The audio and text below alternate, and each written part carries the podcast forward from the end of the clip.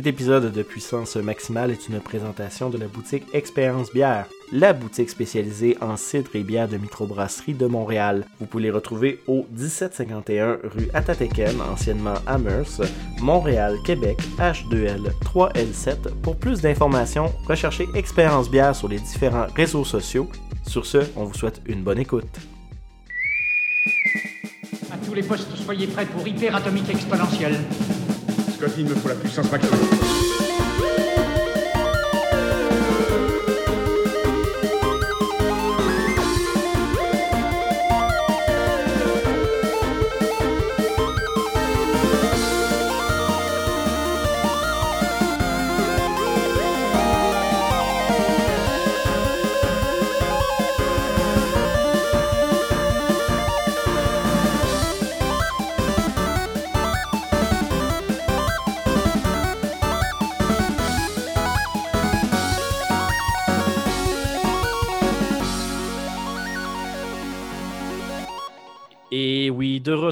Pour une nouvelle émission de Puissance Maximale, épisode du 8 décembre, spécial Noël sur la diète. Parce que vous savez, normalement, euh, Puissance Maximale fait toujours des excellents et des énormes épisodes de Noël.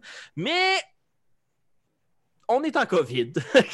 Disons que euh, ça n'empêche pas le fait qu'on achète des cadeaux, mais disons que ça fait en sorte que l'équipe euh, est un peu dispersée à gauche, à droite, et aussi en même temps, euh, ben, tout le monde qui est encore sur le marché du travail actuellement, c'est l'asile total. Fait que je dirais que l'épisode de Noël, elle va être un peu léger cette année, mais on a quand même pensé à vous pour des suggestions cadeaux. Fait que ça va être un des sujets. De l'émission. Puis aussi en même temps, ben, euh, suggérer des jeux de société alors qu'on ne peut pas rencontrer du monde pour y jouer, c'est un peu maudit, hein? Fait que. euh, Ouais, ça dépend, ça dépend. J'en ai des suggestions de jeux de société, justement. Puis quand tu joues, toi, tu habites avec ta blonde, quoi de genre? Ouais, ben moi, je suis forever à Londres. Ouais, mais là, non. tu, tu savais que même si on est en zone rouge, tu as le droit, euh, t'as le droit, vu que tu es tout seul, tu as le droit d'avoir une personne qui vienne chez toi, mais ça soit toujours la même. Oui, je le sais. Bon. Mais j'ai pas, de- pas de table assez grande pour jouer aux jeux de société que je veux jouer. Moi, chez quelqu'un. Ouais, c'est ça. Puis la personne que- qui est venue me voir n'a pas plus de table. Hmm. On est comme un peu mal Bon. on est un peu mal barré. Mais bref, euh, euh, ça pour dire, on va faire des suggestions. On en a quelques-unes pour vous, mesdames et messieurs, pour vous aider. C'est sûr que beaucoup de gens euh, aiment les suggestions, euh, ben des fois, de, jeux vidéo. Je sais que j'ai beaucoup de, copines euh, qui écoutent l'émission, euh, qui aiment bien entendre mes suggestions pour acheter un jeu pour Noël pour leur conjoint ou leur petit ami. Euh, fait que, bien sûr, je ferai ma parenthèse là-dessus pour vous recommander. Et sinon, euh, comme vous avez pu entendre, euh, comme à l'habitude, la voix très, euh, très sensuelle de M. Carl Trépanier, qui est Atomic Turtle, et qui est lagame.ca, qui va être là, bien sûr, cette semaine pour nous faire son brin d'actualité. Comment ça va, M. Carl? Ça va bien, ça va bien. Malgré tout ce qui se passe, l'année achève. Euh, même si on ne peut pas passer Noël en famille non plus. On va faire du FaceTime, manger une fondue à distance. On va faire des c'est que j'ai un poêle à fondu. Je pourrais effectivement faire une fondue en FaceTime, mais après ça, je fais comme Hmm, où est-ce que je brancherais le poêle à fondu? Ouais. Hmm, c'est un peu ça le problème. Dans la- Comme mettre le poêle à fondu sur le poêle puis manger debout, c'est pas super intéressant. Ben non, c'est sûr que c'est pas le fun. Puis tu je me vois mal sur FaceTime avec mon ordi, avec ma webcam, avec le petit gros poêle à fondu devant l'ordi. T'es comme Hum, de la bonne fondue. T'es en train de beurrer les écrans, de la vapeur de la fondue. Que, Euh. Bref, euh, je sens que moi, ça va être un cas de je vais me cuisiner un petit quelque chose à côté et juste me connecter et manger quelque chose qui va certes faire des miettes, mais euh, ne sera Mais pas bon. une fondue. Ah non, ça va être, euh, ça va être assez spécial. Il y a eu des années où ce que je fêtais pas Noël. J'ai fêté Noël. J'ai pas fêté Noël pendant un bon. euh, il y a eu un bout de ma vie, c'est genre 5-6 ans, je n'avais pas fêté Noël. Puis les, je te dirais, les trois dernières années, je fêtais plus ça. Et puis cette année, ben, même si c'est pas. euh, J'ai déjà vécu sans fêter Noël. Cette année, ben, j'aurais aimé ça voir ma famille un peu chez mon frère, tu sais, comme on a fait l'année passée. Puis là, ben, du côté à ma blonde aussi, ça aurait été le fun. Mais bon, on va attendre qu'on puisse. Puis on va faire un post-Noël. euh, un, soi- un, un souper à Québec puis un souper à, en Beauce. Ouais, ben, tu sais, je te dirais que je suis pas un super euh, fêteux de Noël non plus. Euh, mais tu il me semble que cette année, là, justement, là, avec euh, tous les confinements, puis tu l'aspect justement que j'ai pu voir moins ma famille cette année, là, j'aurais pas dit non. Ouais, ça aurait été le fun. Ouais, c'est ça. J'aurais pas dit non euh, d'aller passer quelques jours dans de la famille, puis pendant un bref instant, euh, faire le vide Ouais. de tout ce qui se passe du COVID et tout ça. Fait que là, tu sais, euh, Ça, changer les idées. ben, pour être bien franc, cette année, j'ai juste pas pris de vacances de ma job. J'ai pas de famille euh, dans le coin de Montréal. Puis comme tu parlais euh, avec les mesures du COVID, qu'est-ce que tu veux que je fasse? Que je reste seul chez nous à me tourner les pouces, à regarder mes chats. C'est comme, tant qu'à faire, je vais faire du cash. Aussi con Ouais, que ça peut paraître. Là. Fait que C'est sûr. euh, fait que c'est- juste ça qui est un peu, euh, un peu, un peu plate. Mais bon, c'est pas la dernière année. La, la- la vie Ah, n'arrête pas d'exister après 2020. Il va y avoir d'autres opportunités. Euh, je ne rentrerai pas dans tout le débat euh, de, de- de la, la semaine dernière quand on a parlé justement euh, des mesures et tout ça. Ouais. Je pense que c'est assez clair qu'on sait tous qu'est-ce qu'on doit faire. Puis je pense que il y a des gens responsables dans notre auditoire qui le font déjà. Et euh, puis euh, euh, ça va nous emmener vers des jours meilleurs. Anyway, dès la semaine prochaine, si tout va bien, ils vont commencer à vacciner là, pour la COVID. Ben, il y aurait déjà une première batch de doses qui arriverait au Canada d'ici la fin du mois. Non, non, ben, aujourd'hui, dans les médias, c'est sorti. Si tout va bien, la semaine prochaine, ils commencent des vaccins dans le CHSLD. 14 OK. décembre. Hmm.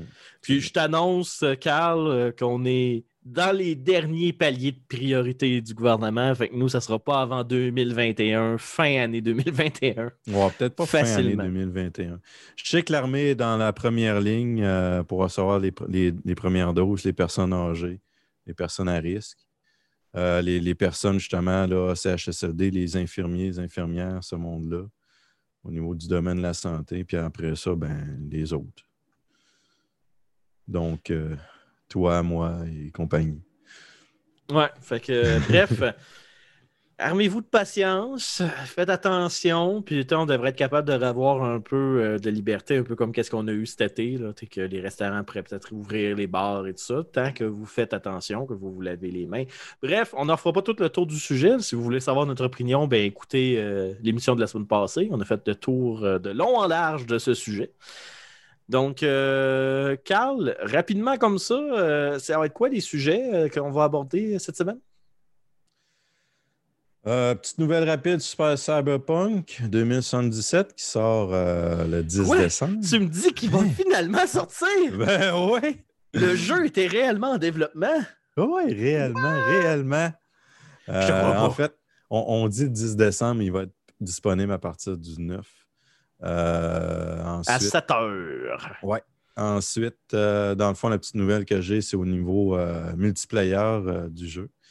Euh, ensuite, je vais- on va parler de la prochaine saison. J'avais fait euh, un petit, euh, petite nouvelle là-dessus là, sur Call of Duty, Cold War, Warzone et Modern Warfare. La date, j'avais dit 1er décembre, la date a été repoussée au 16 et tout ce qu'il va y avoir dans la prochaine saison euh, a sorti. Donc, on va parler de ça. Euh, ensuite, euh, bon, une petite nouvelle aussi sur Activision par rapport à Call of Duty. On va en parler en même temps. Et bon, ben, ceux qui attendaient la 3090 euh, du côté d'NVIDIA, RTX 3090, ben, il y a des, des mauvaises nouvelles pour vous qu'on va parler dans pas trop long dans l'émission. C'est good, merci bien. Et sinon, euh, pour ma part, à part les suggestions cadeaux, euh, ben, ben évidemment, euh, on va parler de Trevor Save the Universe, qui est le jeu euh, de VR que je. En fait, j'ai dit Trevor, mais c'est Trevor. Mais bon, Trover, pour être plus précis. Je vais finir par le dire comme il faut, Calvaire. Save the Universe sur l'Oculus Quest 2 qui a été joué, disponible sur différentes plateformes. On va vous faire la critique de ça. Un jeu qui est bien évidemment conseillé à un public averti, car il a été écrit par Seth Rollin, qui est, euh, dans le fond, euh, la personne. Pas Seth Rollin, voyons. Tabarouette. Justin Rollin. Hey, je déparle. La journée a été dure.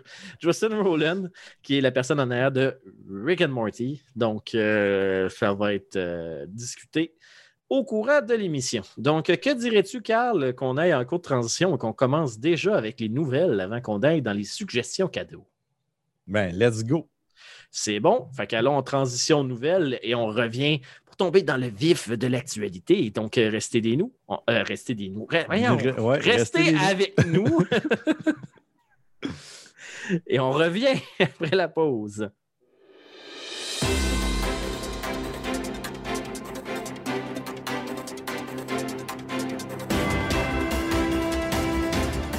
Mesdames et messieurs, bonsoir. Il est présentement l'heure des nouvelles geeks sur les ondes de puissance maximale. Une présentation de la game.ca.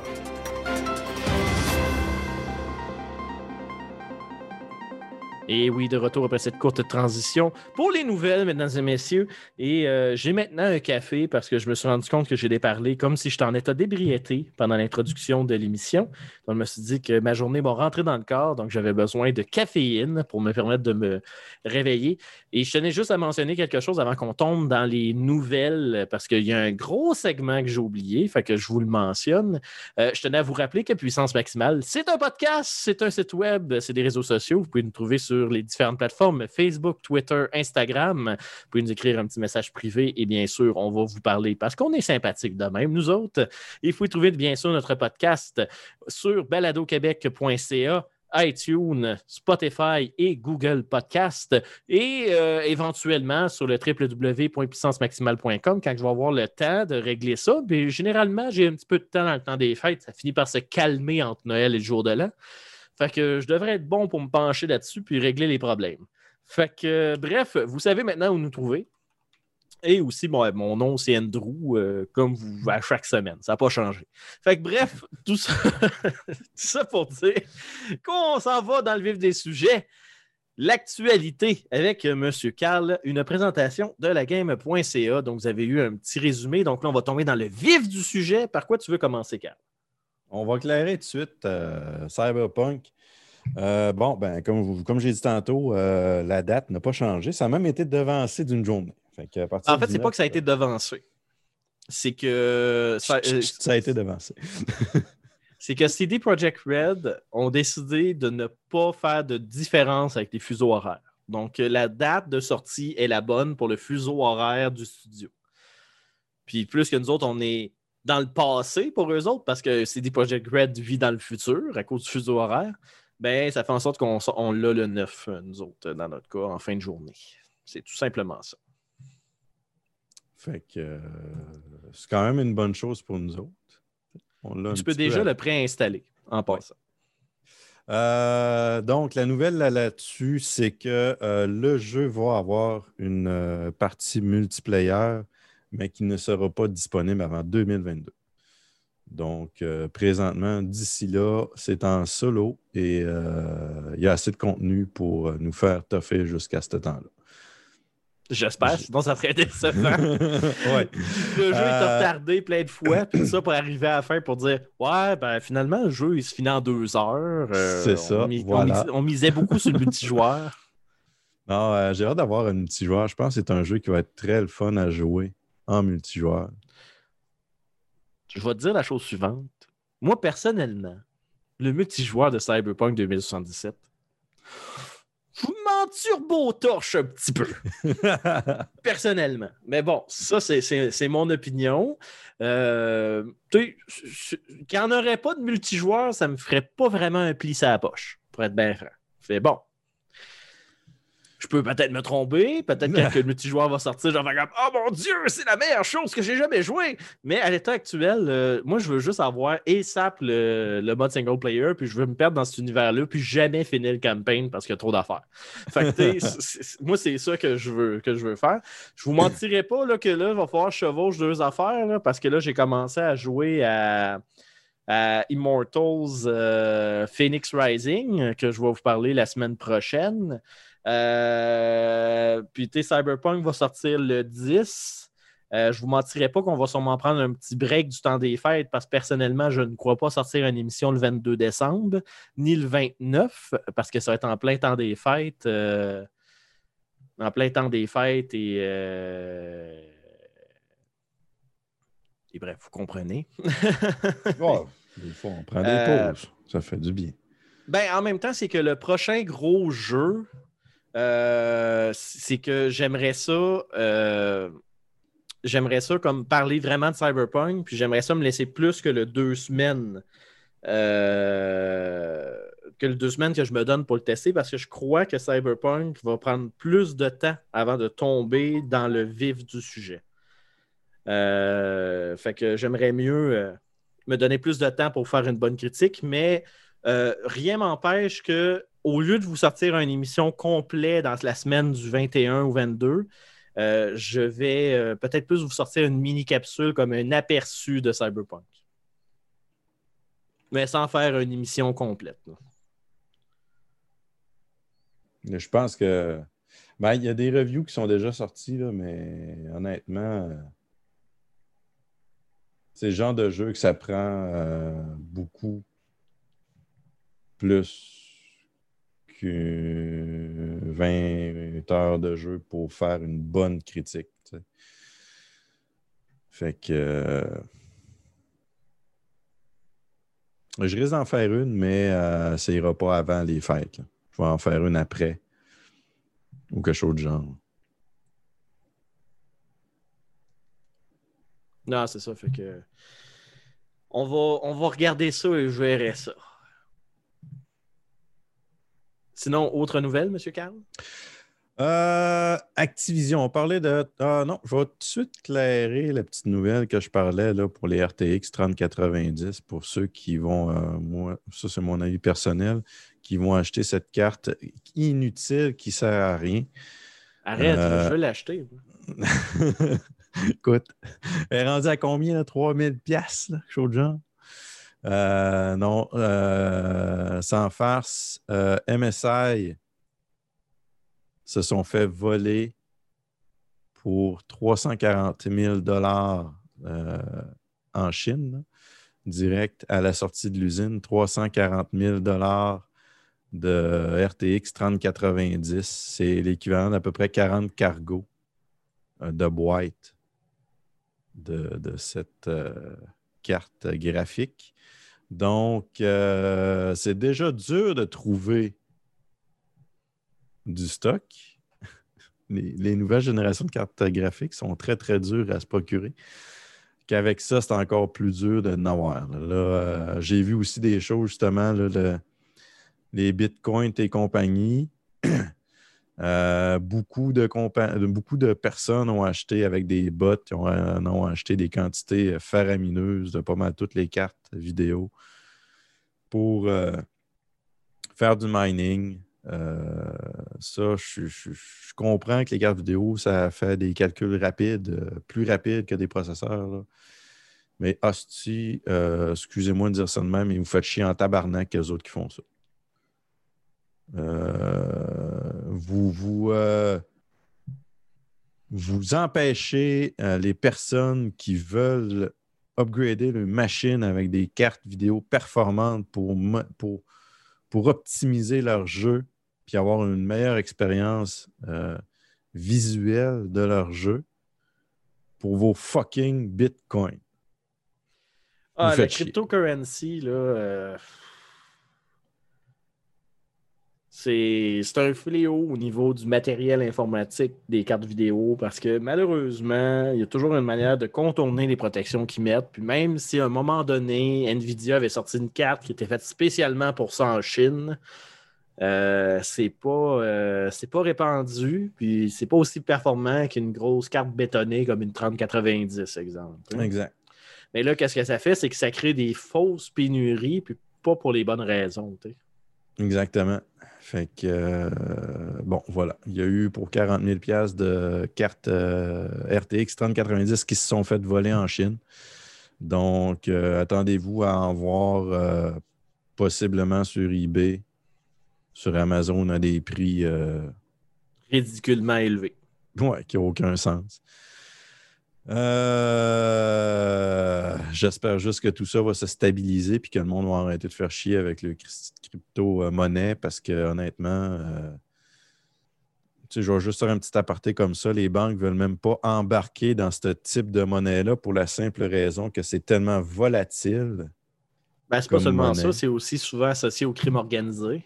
En plus. Fait que toute institution qui se respecte, euh, c'est comme Ouais, je me sauce-tu dans cet univers-là qui est hyper volatile et en plus est souvent du blanchiment d'argent? Il y a- on ne se cachera pas, il y a des banques qui euh, y en font eux autres mêmes du blanchiment d'argent, mais bon, on ne tombera pas dans ce sujet-là parce qu'on n'en finira pas. non, c'est ça, mais qu'est-ce que je veux dire, c'est que selon les standards, euh, Ouais. Fait que euh, ça, c'était la nouvelle sur euh, Nvidia. au niveau, euh, ça a sorti aujourd'hui, c'est au niveau du vol là, qui, qui s'est fait en Chine, l'équivalent de 40 euh, cargos de RTX euh, 3090. C'est quand même beaucoup d'argent. 340 000 là, US. C'est beaucoup. Ensuite, on va parler. Oh, pff, écoute, c'est c'est ce que j'ai dans mon petit cochon. Là. deux cafés Starbucks. C'est ça. Euh, Activision. J'aurais jamais pensé que. Bon, je savais que Call of Duty, c'est une franchise qui pogne beaucoup, mais pas au point d'être la vache à lait de Activision. Ben, moi, j'étais pas mal certain que c'était à vache à lait, là, pour être bien franc. Je pense. Ben, en tout cas, j'avais dans, dans la tête qu'il y avait autre chose que ça. Tu sais, mettons, Blizz- ben, c'est sûr que là, euh, Blizzard appartient à Activision. Fait que, pour moi, wow, c'était la vache à lait des deux, euh, de la grosse compagnie. OK, OK, OK. ouais, ben, OK. si tu parles Activision Blizzard comme un tout, moi, c'est pas mal Call of Duty et WoW, conjointement. Si tu me parles de Blizzard, c'est WoW, sans exception. Mhm. Pas loin derrière StarCraft, à cause du e-sport. Mais là, actuellement, on s'entend que... Bref. Mais normalement, Ouais, StarCraft aussi. Si tu me parles d'Activision, c'est définitivement Call of Duty. Puis si tu me dis, ouais, mais il n'y a pas d'autres jeux, Call of Duty. C'est 100% Call of Duty Activision, clair, net et précis. ouais. Mais euh, ça a quand même, en un an, 12 mois, ça leur a rapporté. Sais-tu combien ça leur a rapporté? Bon, ça doit se calculer en millions. Wow, en milliards. Ben, regarde, c'est ça. 3 milliards de dollars pour. euh, ça a rapporté 3 milliards de dollars pour Call of Duty. On parle de l'univers au grand complet. là. Call of Duty mobile, Black Ops, euh, Warzone et compagnie. Tout ça en 12 mois, ça a rapporté 3 milliards à Activision. C'est, Oh, euh, ça. je pense pas que c'est une compagnie qui va faire faillite demain matin. Ah, Je vais m'abstenir de tout commentaire.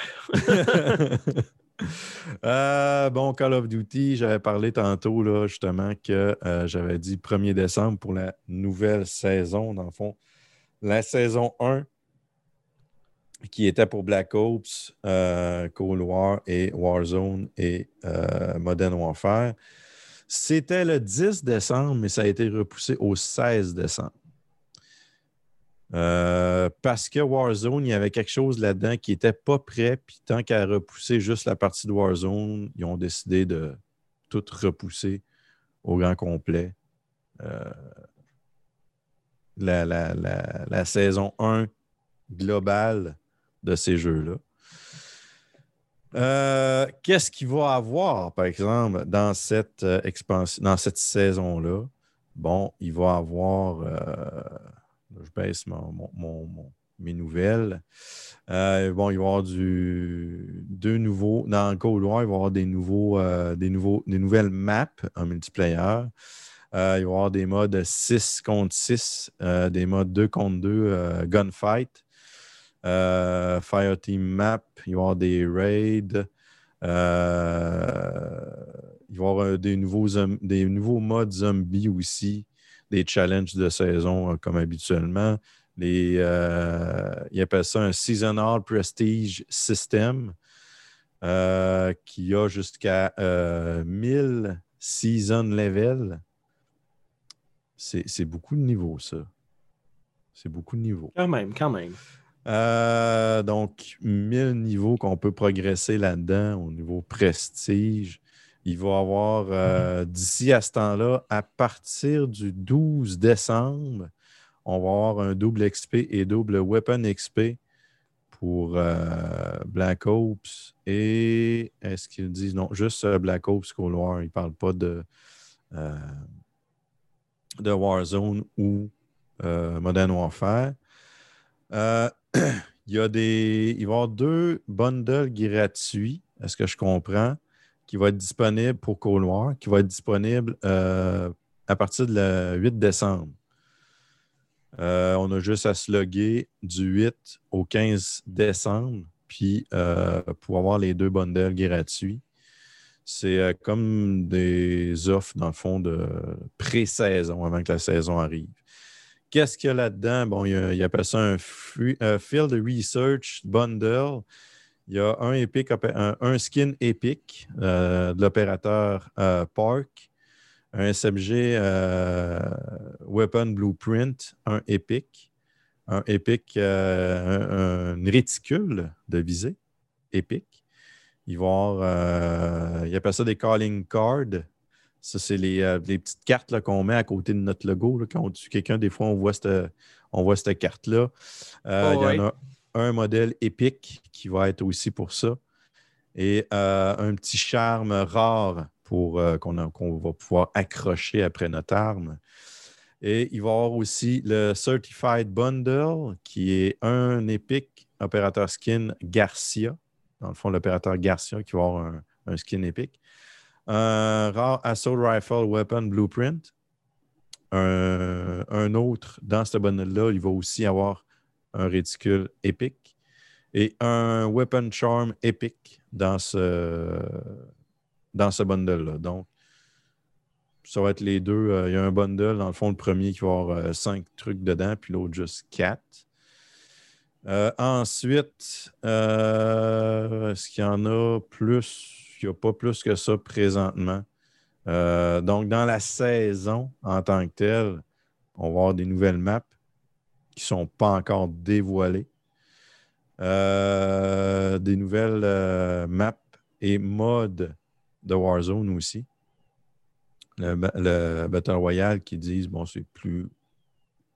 Ça va plus que la, map Verdansk, qui va aussi avoir d'autres maps. Euh, des weapons pour Cold War, il, y en a, il va en avoir au- au-dessus de 30 qui vont être disponibles dans Warzone. Et euh, aussi, euh, il parle d'une nouvelle expérience dans le goulag aussi. Euh, Ah, l'affaire que j'aime pas. là. Ouais, l'affaire que t'aimes pas. fait qu'en gros, c'est ce qui s'en vient. Euh, en tout cas, c'est ce qui a été dévoilé pour le ce qui s'en vient d'ici le 16 décembre. Donc, ce que j'ai dit tantôt, du 8 au 16, euh, c'est ce qui s'en vient. Et à partir du 16, bon, il va y avoir euh, des nouvelles maps qui ne sont pas encore dévoilées. Il va y avoir des nouveaux modes de jeu aussi euh, qui vont être euh, disponibles à partir de ce moment-là. Donc, quand même du contenu qui s'en vient pas mal. Cold War, bon, il n'y avait pas beaucoup de maps, on faisait le tour vite. Ça arrive tout le temps, les jeux de toute façon de Call of Duty. La première mouture, tu as peut-être 4-5 maps que tu tournes autour de ça, puis that's. Puis après ça, ben, tout le temps des 2-3 deux, des deux, maps avec quelques modes de jeu qui s'ajoutent de saison à en saison. Et euh, à chaque fois que des fois, ils font des, euh, des mises à jour, des fois, ils rajoutent un mode, ils enlèvent un mode. euh, ils font des petites modifications comme ça pour faire des petits changements. Juste pour faire patienter le monde. Il y a des changements qui font des fois que le player base n'est pas d'accord, mais bon, en même temps, euh, moi, si j'aime, mettons, un mode de jeu qui vient de temps en temps et que la majorité n'aime pas ça, ben, je m'en fous. Euh, Je vais attendre que euh, War ou ben, Call of Duty en général, qu'Activision remette une mise à jour qui va remettre ce mode de jeu-là. Puis là, je vais faire comme Ah, cool, on va, on va en profiter, il est là, on va y jouer. Fait que euh, rendu dans le fond, j'avais dit dans la semaine du 10 décembre, après avoir l'essayé, j'allais en parler, qu'est-ce qu'il y en avait, qu'est-ce que mon feeling dans cette saison-là et compagnie. Ben là, ça va être dans la semaine du 16 décembre que je vais le faire. Donc, ça va être retardé d'une semaine. Et puis, euh, c'est à voir la continuité de ça. Qu'est-ce qui va en être euh, au niveau de l'univers de Call of Duty, parce que là, comme, euh, comme je disais la dernière émission, je le rappelle, Cold War, Warzone et Modern Warfare, ça passe exactement dans la même période de temps, dans le même univers. D'où le pourquoi, bon, dans Warzone, on va retrouver des armes de, de Black Ops, euh, Cold War, et les niveaux qu'on gagne dans un jeu, ben, c'est global. C'est, mettons, tu joues uniquement dans Cold War, puis tu es niveau 55, puis ah, tiens, on va aller euh, jouer à Warzone un peu. Ben, tu vas être aussi niveau 55 dans le jeu. Si tu veux aller jouer dans Modern Warfare, ben, tu vas être aussi euh, 55 dans le jeu. Fait c'est le fun. Moi, je trouve ça le fun qu'il ait décidé de faire euh, quelque chose dans le genre, justement. Tu sais, tout, bon, gars, au lieu d'être tout séparé comme c'était avant, parce que, tu sais, je joue encore un peu à Modern Warfare. J'ai essayé Warzone, le mode bundle, euh, bundle, pun- pun- On vole l'argent à place de tuer des gens puis d'être premier. C'est la première équipe qui se ramasse un million. Euh, je pense que c'est Pund. euh, Je me souviens plus du nom. En tout cas, c'est un mode-là. Que Seul, c'est plate. On ne se le cachera pas.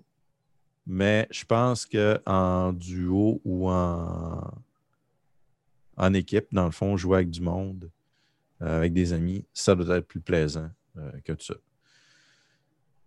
Fait que c'est à suivre. Euh, L'update pour War, ça va se passer le 15 décembre et Warzone le 16 décembre. Puis le 8 décembre, du 8 au 15, dans le fond, ce que j'ai parlé tantôt de ce qui s'en vient, les deux bundles. Fait que c'est pas mal ça au niveau Call of Duty. Puis les nouvelles en général, là, c'est assez. ça va être à euh, suivre. oui, oui. C'est- C'est c'est assez mort côté nouvelles parce que là, c'est assez focus sur euh, Cyberpunk présentement. Je sais pas pourquoi. hein? Oh, écoute, c'est un jeu qu'on euh, qu'on n'attend pas du tout. Ça fait pas du tout. euh, c'est quoi? Ça fait sept ans qu'il est en. Euh, Hein? bonne question, bonne question. Là, tu viens de piquer ma curiosité. Fait que Je pense que c'est quelque chose comme sept ans euh, qui est en développement. je vais, aller- je vais aller checker quand il a été annoncé, du moins. C'est, euh, ça date. OK.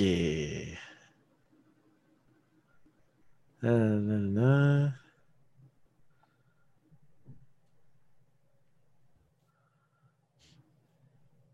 Ça a été annon- Il a été annoncé en mai 2012. 2000. Ah, mais, OK, ça fait, ça fait huit ans. Ça fait huit ans qu'il est en développement. Qui a été annoncé, puis euh, ça- en 2013, euh, il y avait un teaser qui avait été sorti. Puis euh, ça- la pré-alpha a été montrée au E E3 2018. Oh shit. Beaucoup de travail sur le jeu. Ouais, puis parenthèse de même, là, euh, avant de transiter euh, sur une pause de Noël, pour revenir, euh, suggestion cadeau. Euh, Savais-tu que si tu as précommandé le jeu sur Good Old Games, dans le fond, GOG.com, tu as un Easter egg actuellement avec Cyberpunk? Mhm. Tu le savais? Non. Bah, fais pas hum en faisant oui de la tête. en fait, si tu as. non, je savais comme pas. Présentement, pas, j'ai t'as- pas les nouvelles de GOG. J'ai pas. Ok, ben, actuellement, j'ai l'icône de jeu sur mon PC parce que je l'ai précommandé puis il est préinstallé. Advenant le cas que je double-clique sur l'icône du jeu, je vais arriver sur un écran de où est-ce qu'il y a un le, le scrapyard, comme on voit dans la bande-annonce, où est-ce que Johnny Silverhand, Kenny Reeve, vient te, te dire Wake up, samouraï. tu sais. Puis là, ben, dans le fond, tu arrives sur cet écran-là, puis tu entends, dans le fond, Johnny Silverhand te dire Go back to sleep, samouraï, it's not December 10th, yes. Yet. fait que. euh, puis là, tu, tu restes allé là-dessus, puis il se passe rien. Fait que faut que tu fermes le jeu. C'est. C'est. c'est- hein, c'est- Ok. Ben, je trouve ça cool, là. Mais, Ouais, mais j'ai- tom- tombé là-dessus en même temps qu'on parlait de nouvelles. Là. Maintenant, j'ai juste envie de finir d'enregistrer l'émission puis de double-cliquer dessus pour voir que- si ça fait vraiment ça. Là. Mais ça, a été soulevé par IGN, fait que ça a été confirmé, ça a de l'air. Fait que, Mais juste pour alimenter mon hype, euh, je veux l'essayer. Ah, ça va être quand même assez drôle. Euh, Mais ouais, j'ai bien hâte de voir là, euh, Cyberpunk. Les, les critiques présentement, bon, comme d'habitude, le jeu sort, il y a des bugs, nanana, mais euh, il y a du contenu. Il y a du stock. Ben, à date, ça joue beaucoup sur de la note parfaite ou du 9 sur 10. Puis le plus bas que j'ai vu, c'est jeuxvideo.com avec 17 sur 20. Euh, je me souviens plus. C'était GameSpot, je pense. Quelque chose du genre 3 sur 5. Mais tu sais, c'est quand même pas si mal. là. GameSpot a donné 3 sur 5. Euh, C'était-tu GameSpot? Je me souviens plus. GameSpot avait pas donné une super GameSpot a donné note. 7. Mais il y avait un autre juste en dessous qui commençait aussi par G, mais je me souviens plus du tout du nom. Games Radar? Euh, Peut-être. Il avait donné 3 sur 5. Sinon, comme tu dis, c'était, écoute, ça jouait entre 7 et 10 sur 10. Mais bref, euh, à date, il y a des bonnes notes qui sont rentrées. Là, j'ai ouvert le- la critique de GameSpot parce que j'ai vu qu'il était 7 sur 10, puis je suis curieux, puis je lis les bads, puis je fais comme. Mais. OK, mais j'a- j'aurais pas enlevé autant de points qu'eux autres. Mais bon, euh, tout ça pour dire, à surveiller, comme je vous disais, je vais me garder plus de temps euh, pour vraiment tester en profondeur le jeu. Je vous ferai peut-être un petit preview dans le, le hiatus des fêtes. Euh, comme je vous dis, euh, la semaine du 14 va être pas mal le dernier gros épisode de puissance maximale pour l'année 2020. Euh, je dis pas qu'il n'y aura pas des petites capsules par-ci par-là, mais je pense que l'équipe a, a besoin d'un break. Ça a été une année un peu folle-folle. Moi, ça va être une fin d'année folle-folle. Fait que on va regarder ça sur comment euh, arranger ça pour que vous ayez votre dose de PM, mais en même temps sans qu'on soit dans un coin en train de faire des parce qu'on est en train de virer fou à cause de la job. Fait que bref, on va regarder ça. Euh, mais tout ça pour dire, si tu es prêt, Carl, on va faire une transition en mode Noël. yes! C'est bon. Fait que restez avec nous, mesdames et messieurs. On revient après cette cour interlude musical. Non, ce n'est pas le break musical. C'est juste parce qu'on va faire. Je, vais bidouiller une petite transition de Noël pour aller vers les suggestions. Fait que restez avec nous, mesdames et messieurs. On va aller en suggestion cadeau.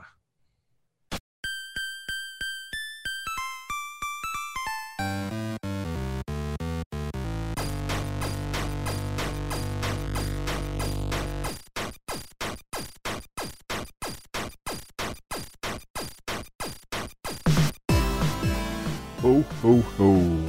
Il est maintenant l'heure des suggestions cadeaux à puissance maximale.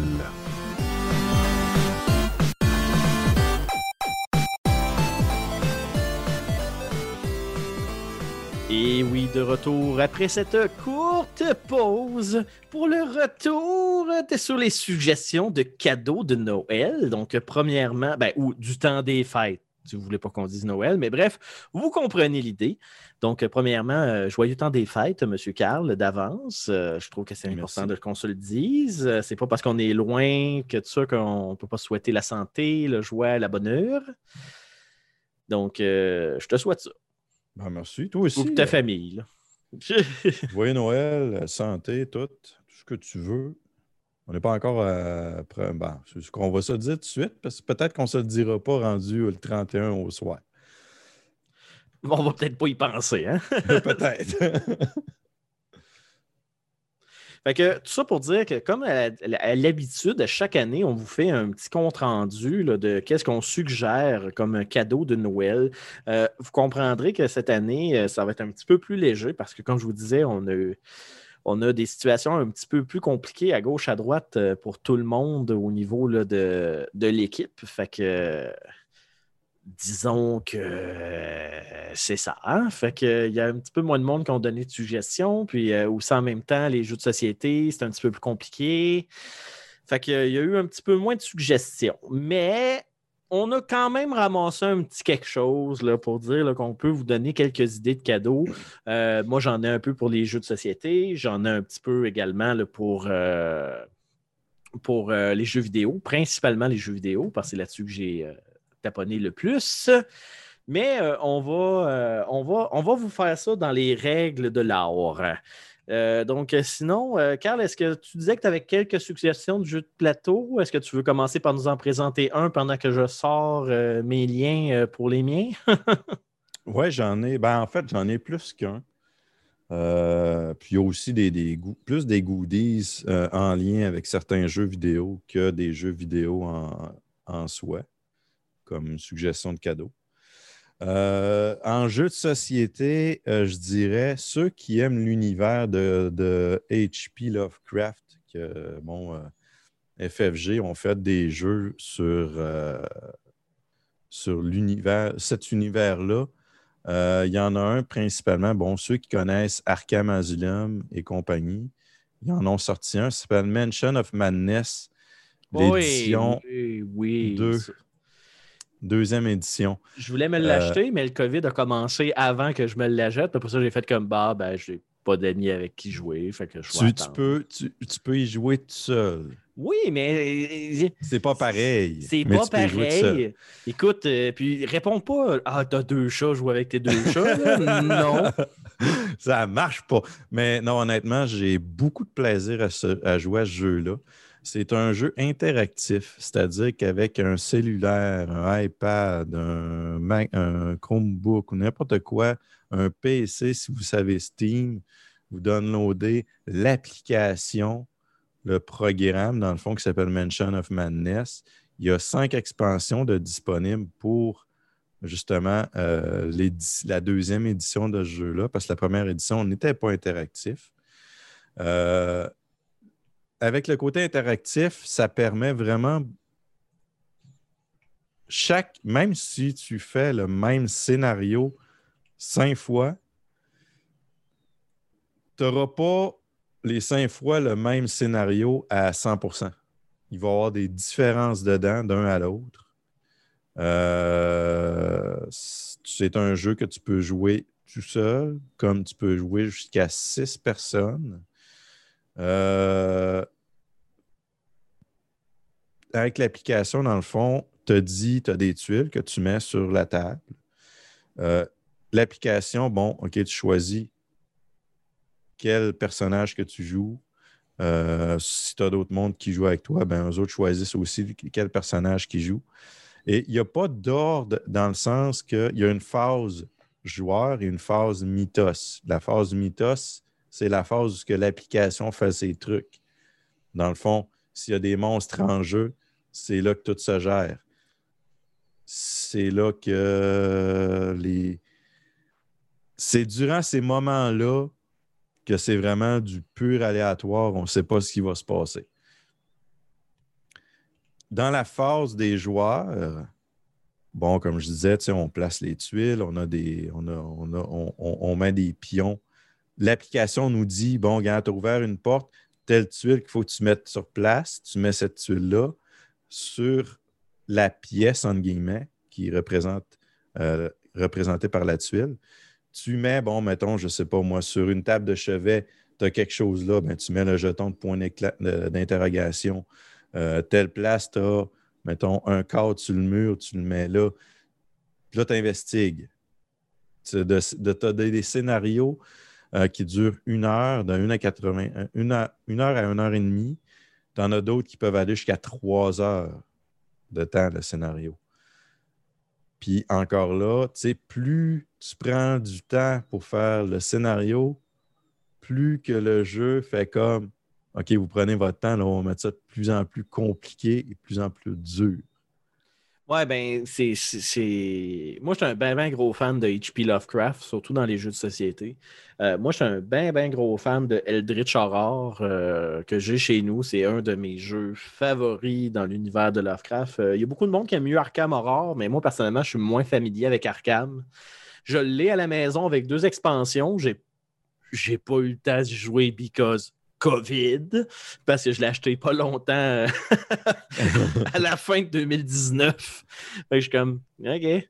Mais tout ça pour dire que euh, Arkham Horror a de l'air très très bien aussi. Là. Puis c'est un jeu. J'aime les jeux qui ont un challenge dans le principe que tu j'aime la coopération avec les partenaires où tu joues contre euh, le jeu. Mais je trouve ça le, le fun, les jeux où tu as plusieurs façons de perdre. Je trouve bien que ça vient, je trouve que ça vient rajouter un, un facteur de challenge. Puis, je te mentirais pas qu'il faut être bon perdant, là, parce que Ouais. sur les facilement huit games de Eldritch Horror que j'ai joué, j'en ai gagné une. Ça vous donne un peu le ratio. Là. Mais tu les jeux comme Mansion of Madness qui utilisent une application pour venir rehausser ton expérience de jeu, je trouve que ça vient chercher cette twist-là qui est intéressante. Euh, comme Clank, un de nos coups de cœur qu'on avait eu en 2019, fin 2018, début 2019, euh, avait un mode de jeu alternatif euh, qui utilisait une application mobile qui faisait un peu un mode de roulette russe. Quand on, atteignait certaines étapes, il fallait appuyer sur l'écran, puis il y avait un général, en fait, qui, qui changeait des règles dans le jeu, euh, qui rendait le jeu plus challenging. Ça, je trouvais ça cool aussi.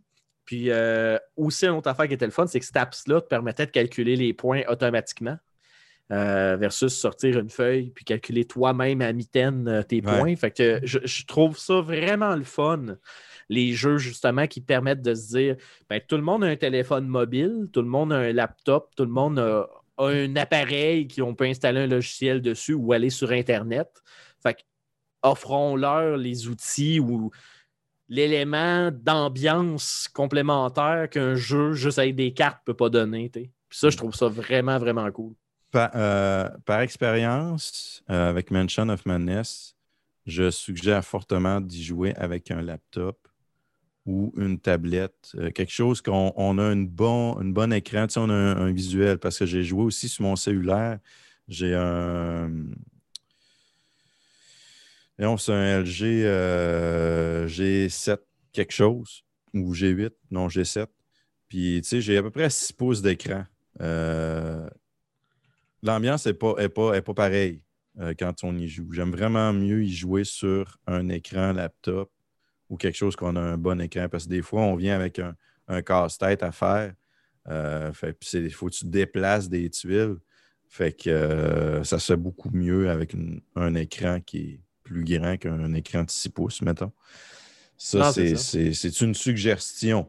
Vous pouvez très bien jouer sur un cellulaire, ça se fait. Personnellement, je préfère ça quelque chose avec une plus grande image. Parce qu'il y a aussi la lecture un, un peu. Fait que ça, j'ai. euh, c'est un jeu, justement, que je suggère fortement pour ceux qui aiment l'univers d'H.P. Lovecraft, ceux qui aiment les jeux coopératifs qu'on joue seul ou avec des amis, euh, de la famille, nos chums, nos, nos blondes, peu importe, euh, contre le jeu. Et euh, vous pouvez avoir ça dans n'importe quelle boutique de jeux de société qui se respecte. au coût de 130-ish dollars. J'ai le prix en avant de moi. c'est 125 dollars. 125, OK. Oui, euh, c'est pour ça que je te parlais d'ouvrir parce que je voulais avoir des prix en avant de moi. fait que j'ai fait de la recherche. euh, Donc, euh, Men- Mention of Madness, le jeu de base en anglais. Euh, en français, c'est sûr que c'est un petit peu plus cher, là, mais peut-être dans le cas que l'anglais ne vous dérange pas. La version anglaise est 124,99 et je crois que la version française n'est pas encore disponible. Est disponible, je te confirme.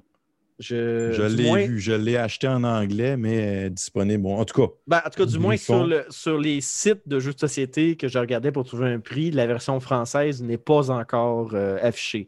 Du moins sur les sites Internet. mhm. Euh, mais bref, euh, normalement, euh, un jeu à 125 euh, canadiens, là, on Mhm. peut parler des fois d'un 10-15 dollars de plus pour la version française, à peu près. des fois 20. Là. Mais bref, Des fois, c'est le même vous- prix. des fois c'est le même prix, mais c'est moins cher. Si, ça, si vous voulez être prévoyant, là, prévoyez un 30 de plus sur le prix que je vous ai dit. Puis on devrait être à peu près dans le barème là, pour la version euh, ça. française. Comme je vous dis, ça se peut qu'il soit au même prix, comme ça se peut qu'il soit moins cher, comme Carl dit dans certains cas. Là, généralement, les cas euh, des jeux où la version française est moins chère, c'est que c'est des jeux qui ont été sortis en français en premier et par la suite traduits en anglais. Là, dans ce cas-là, on a un peu le pattern inverse. Mm. Mais euh, dans le cas présent, comme je vous dis, la version euh, anglaise est 124,99. Et si vous aimez vraiment, vraiment, vraiment le jeu, euh, pour votre information, il y a déjà quatre expansions qui sont sorties au niveau de ce jeu-là euh, qui Il y en a cinq qui sont disponibles. Ça va de 35 à aller à 80 dollars les expansions. Moi, je te parle de qu'est-ce qui est accessible sur les sites que j'ai comme source, OK? Moi, je te Alors- parle directement alors- à la boutique locale que j'ai ici à. Chut! Bref, il y en a quatre qui sont faciles d'accès. Possiblement cinq. Euh, fait que tout ça pour dire que ça joue effectivement, comme tu disais, entre euh, 35 et 80 dollars, dépendamment de- du contenu de l'expansion. Fait que, bref, euh, Shaun of Madness, j'en ai entendu parler, j'ai vu des bons commentaires, les reviews sont bonnes sur le jeu, donc euh, je vous dirais que ça peut être quelque chose de très, très, très intéressant si vous êtes là-dedans. Maintenant, à mon tour, là, vous allez dire Calvaire, Andrew, tu parles encore de ça, décroche. Gloomhaven. Mais, j'ai pas encore essayé. mais, pas le jeu original. Je parle ici de Gloomhaven Jaws of the Lion, qui est un prequel au jeu Gloomhaven. Gloomhaven. Mais là, tu vas me dire, ouais, mais Andrew, pourquoi je jouerais à Jaws of the Lion alors que je pourrais acheter le gros jeu?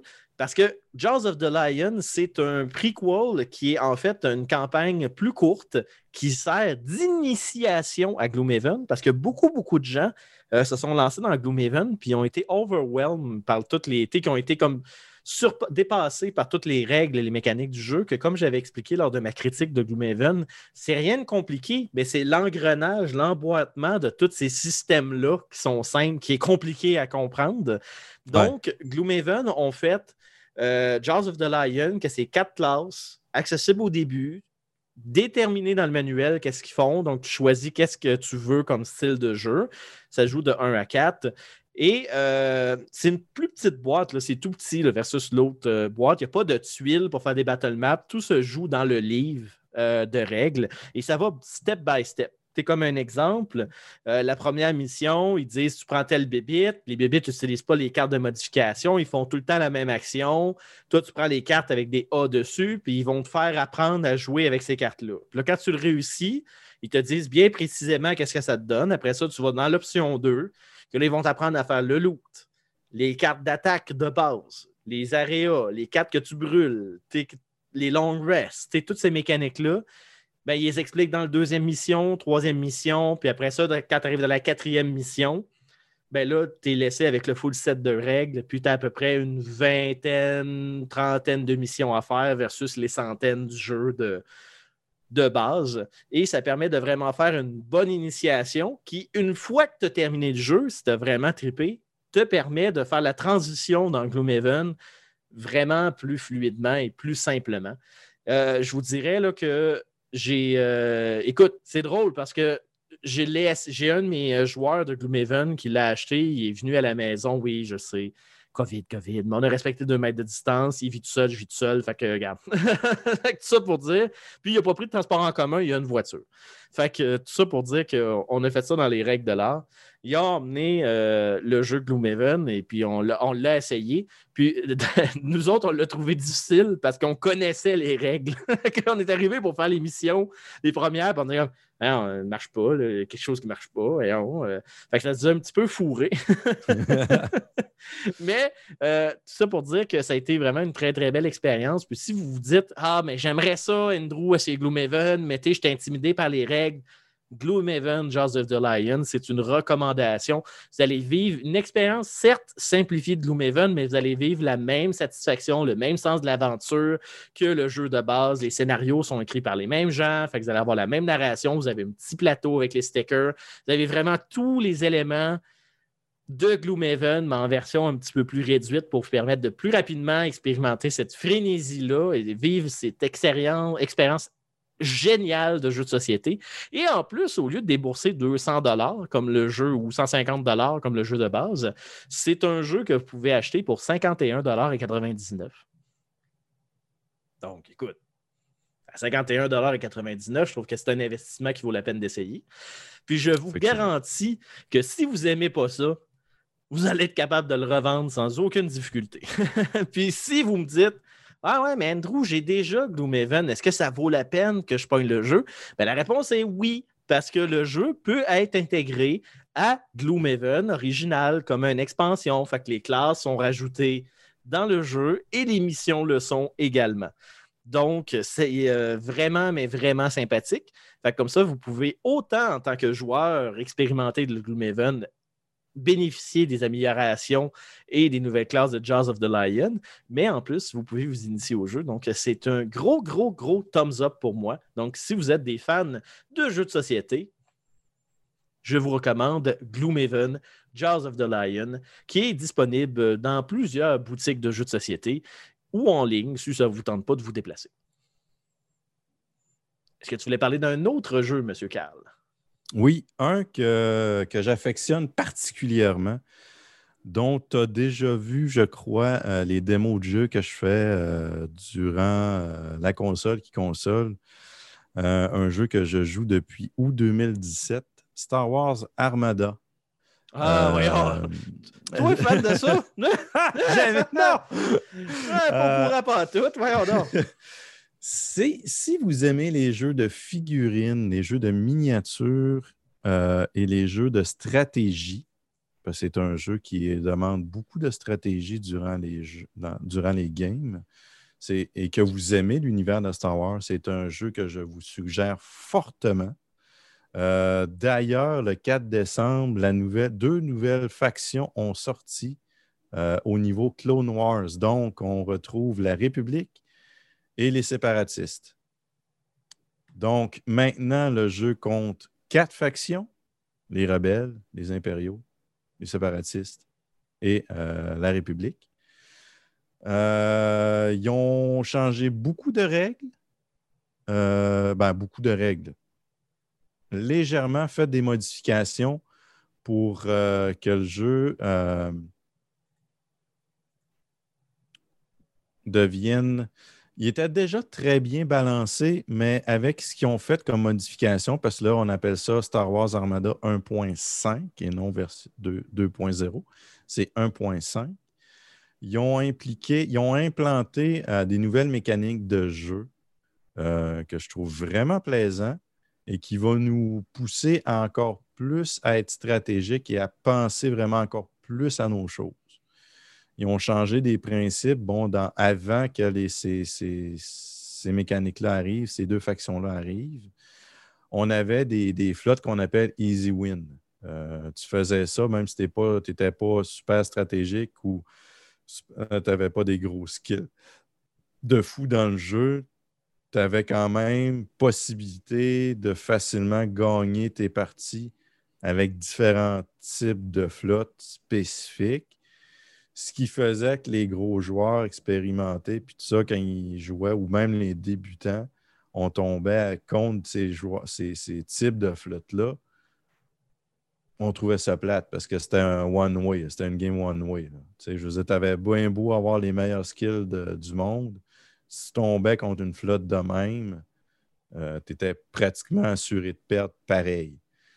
Là, dans le fond, avec les nouvelles factions qui ont, qui ont implanté depuis le 4 décembre, les nouvelles mécaniques de jeu, là, on ramène les choses plus équitables. Là, c'est un jeu vraiment, un vrai jeu de skill, un vrai jeu de stratégie. Fait que peu importe la flotte que tu as, je vais dire ça comme ça, c'est plate, mais c'est ça. Si tu n'es pas bon, tu n'es pas bon. Augmente ton niveau, améliore-toi. Sûr Même, ça sort sec en hein? Ouais, ça sort sec.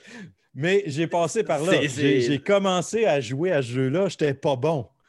Mais donné, j'ai comme, euh, si t'es pas bon, t'es pas bon. Comme, C'est ça. OK. Mais c'est un jeu qui est, qui- qui est très stratégique, puis ça dépend comment tu vas le jouer. Moi, je, je suis rendu à le jouer à un niveau euh, de tournoi. Fait, que Fait dans le fond, t'es en tournois train de me dire que jamais je vais jouer contre toi. On peut jouer ensemble de façon casual. Ça me fait plaisir de te montrer à jouer. Euh, je vais faire des flottes en conséquence, de te montrer à jouer, que tu le gars- le jeu. Quand c'est rendu qu'il faut que le gars il cribble sa flotte pour être sûr que l'autre ait du fun, Ah, c'est, Ah, je vais me faire une flotte pas fonctionnelle juste pour être sûr.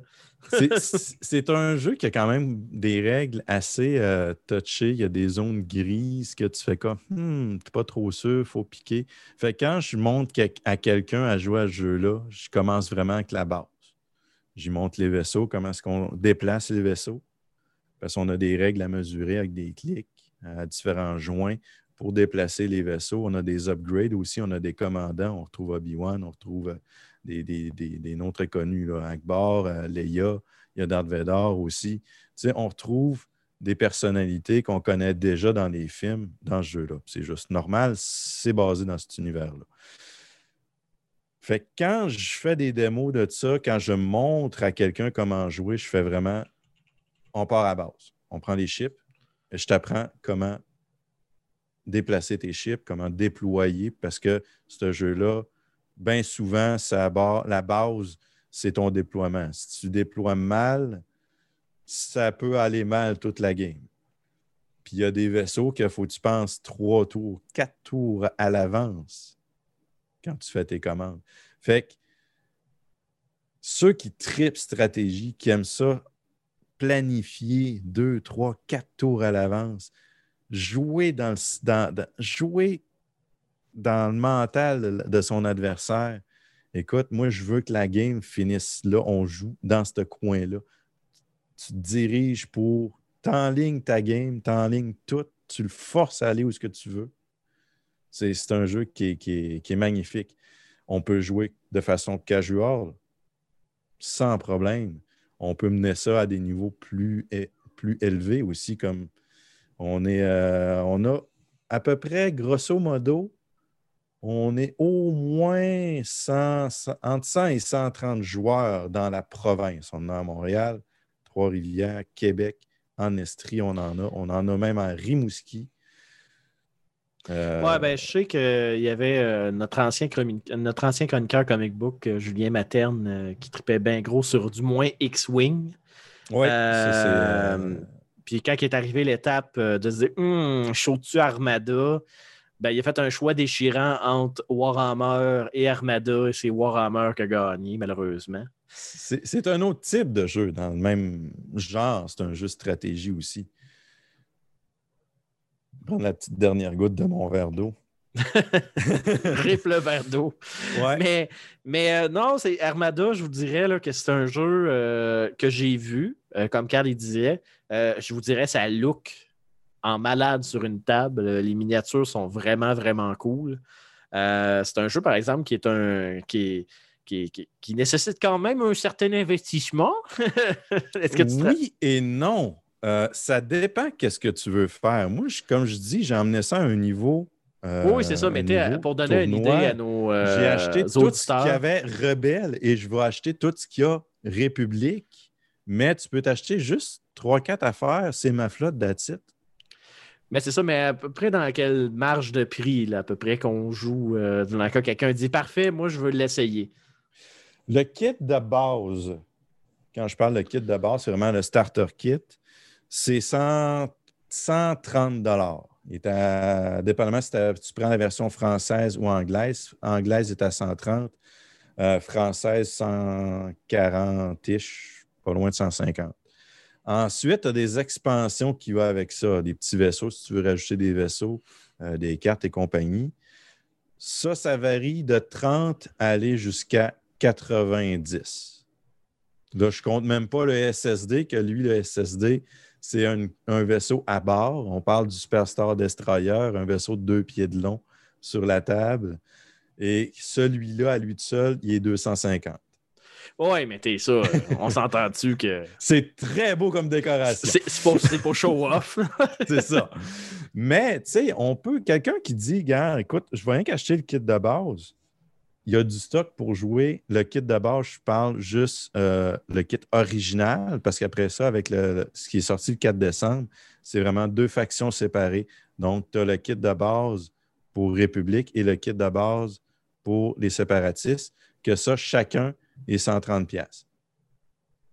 Maintenant, si je veux euh, jouer avec ça, tu peux très bien, moi, je m'achète un mettons, les républicains, toi, tu achètes les séparatistes ou inversement, on s'en fout.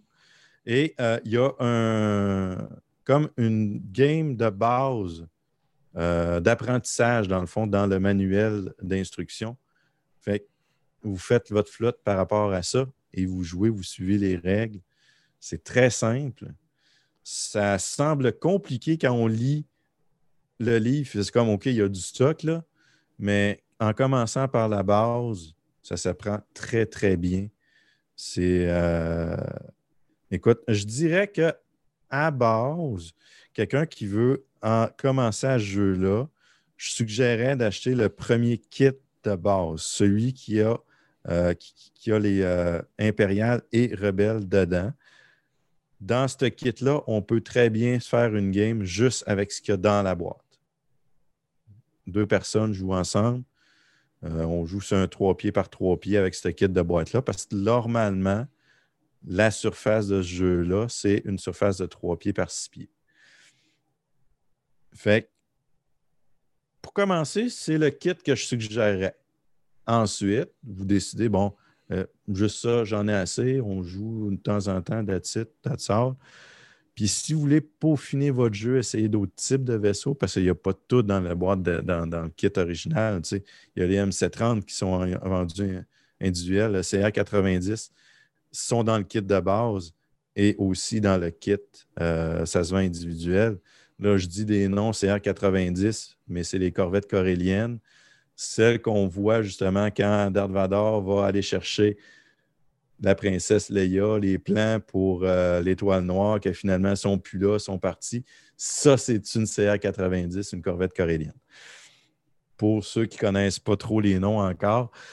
Ensuite, tu es rendu un expert des vaisseaux. Là. ouais, c'est, écoute, je, regardais les, derniers Star Wars et comme Ah, ça c'est tel ship, ah, c'est tel ship, ça c'est tel ship. C'est, euh, c'est le fun quand même euh, comme, en tout cas, ça, c'est mon dada. Écoute, je, tripe ce jeu-là. Je pourrais en parler des heures et des heures. Mais quelqu'un qui veut juste jouer casual, écoute, tu achètes le jeu de base 130$ avec les taxes 150$. T'es correct. Tu joues avec ça, tu t'amuses, tu as des heures et des heures de plaisir. Après ça, ben là, c'est à toi de voir est-ce que tu veux, OK, je vais essayer d'autres vaisseaux, je veux agrandir ma flotte. Les flottes standards, c'est des flottes de 400 points. Donc, je veux avoir du stock pour me faire des flottes de 400 points. Euh, après ça, est-ce que tu veux aller plus loin, pousser ton jeu? Ben écoute, on a des tournois à travers la, province, là. Pas cette année parce que COVID, mais euh, à Sherbrooke, en Estrie, c'est moi qui organise les tournois. Euh, à Québec, c'est d'autres de mes amis qui organisent des tournois là-bas aussi. Euh, sinon, à Montréal, tu as le, euh, non, c'était quoi la boutique? J'ai Warzone en tête, mais ce n'est pas le Warzone. Euh, en tout cas, cette boutique-là, en fait aussi, organise beaucoup de tournois. Si vous voulez me donner deux petites secondes, là, je, vais, je vais essayer de trouver la boutique parce que. Ben, si tu me permets, pendant que tu fais ta recherche, euh, j'enchaînerai peut-être vers une autre suggestion jeu? Oui, oui, oui, parce que euh, arrête-moi là, parce que sinon je vais en parler encore et encore. Ouais, c'est ben, un jeu. ça. Si- si vous aimez les jeux de stratégie, l'univers Star Wars, vous aimez les miniatures, je vous suggère fortement Star Wars Armada. Fait que pendant que tu cherches le nom de la boutique, je vais enchaîner vers une autre suggestion jeu. J'en avais parlé l'année passée, euh, mais je le resuggère cette année parce qu'il est dans ma liste euh, de jeux que je veux. Je n'ai pas la place pour le mettre dans ma bibliothèque, mais je le veux pareil. Euh, on va rester dans la thématique Star Wars. Je recommande Star Wars Rebellion, euh, qui est un excellent jeu de plateau qui se joue dans la période justement de l'épisode 4, 5, 6 euh, de Star Wars. Il y a aussi une extension qui est disponible euh, qui s'appelle euh, Star Wars Rebellion, l'avènement de l'Empire qui se passe avec les événements du film Rogue One. En d'autres mots, c'est un jeu Empire contre les rebelles. C'est un peu comme un genre de risque boosté aux stéroïdes. Vous avez des cartes d'événements, vous pouvez construire des vaisseaux. Le but de l'Empire, c'est de trouver la base rebelle cachée dans la galaxie pour la détruire. Les rebelles, c'est juste de gagner du temps en déplaçant la base puis en faisant des missions pour avancer un compteur. Et l'Empire doit détruire les rebelles avant la fin du compteur. Et il y a des événements, des missions qui arrivent, que l'impact que ça a, c'est soit que ça va faire accélérer le compteur ou reculer le compteur.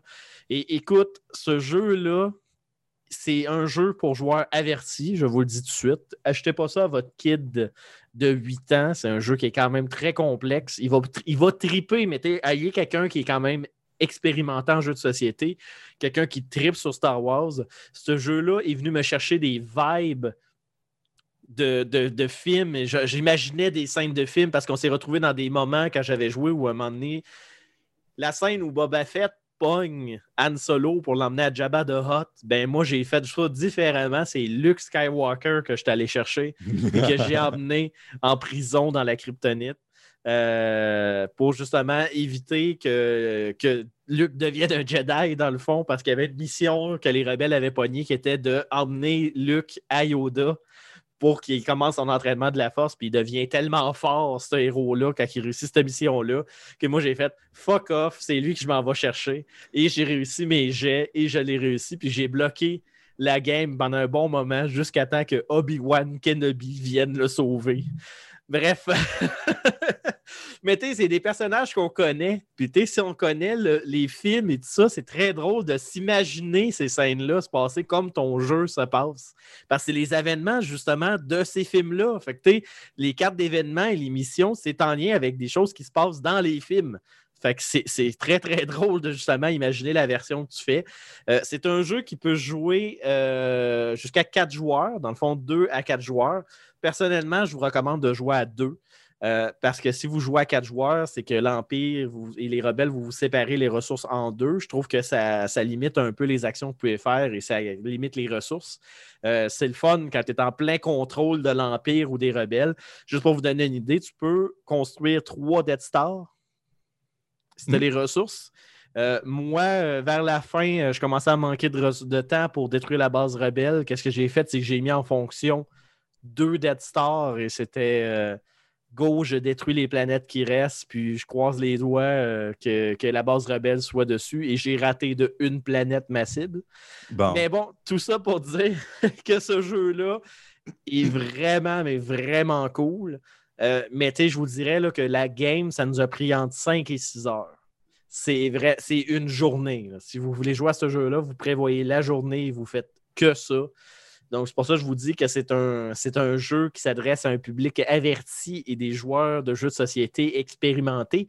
Mais si vous êtes fan de Star Wars, c'est le, c'est le top du top de jeux de société que j'ai vécu en frais de narratif euh, de Star Wars. J'ai vraiment, vraiment, vraiment adoré. Euh, si ce jeu-là vous intéresse, la version française est disponible à 109 pour la ben 110, on va dire 110 pour la version de base. Euh, L'extension est à 49 et euh, la version anglaise est probablement dans le pattern que tu parlais, étrangement à 140 pour la version anglaise pour le jeu de base et 50 pour la l'extension. Euh, je ne peux que vous suggérer ce jeu-là. Ça a été un de mes gros coups de cœur que j'ai joué dans la dernière année et que je vous suggère fortement de mettre dans votre bibliothèque si vous avez l'occasion. Est-ce que tu as trouvé le nom de ta boutique, Carl? Oui, le Zakeda. Le Zakada. anglais. Zakeda. Zakeda. Ouais. Z-A-K-E-D-A. Euh, écoute, euh, c'est, c'est, euh, sont vraiment euh, des gens très sympathiques si vous restez dans le coin et que ça vous tente de découvrir ce jeu-là. Allez les voir, ils vont se faire un plaisir de vous montrer une petite démo. Euh, c'est, euh, c'est une place là, que je vous suggère d'aller voir si vous restez dans le coin de Montréal et que vous voulez voir euh, à quoi ça ressemble Star Wars Armada. Parfait. Est-ce que tu avais d'autres suggestions de jeux de société où je peux faire deux en rafale avant de tomber dans le jeu vidéo? Euh,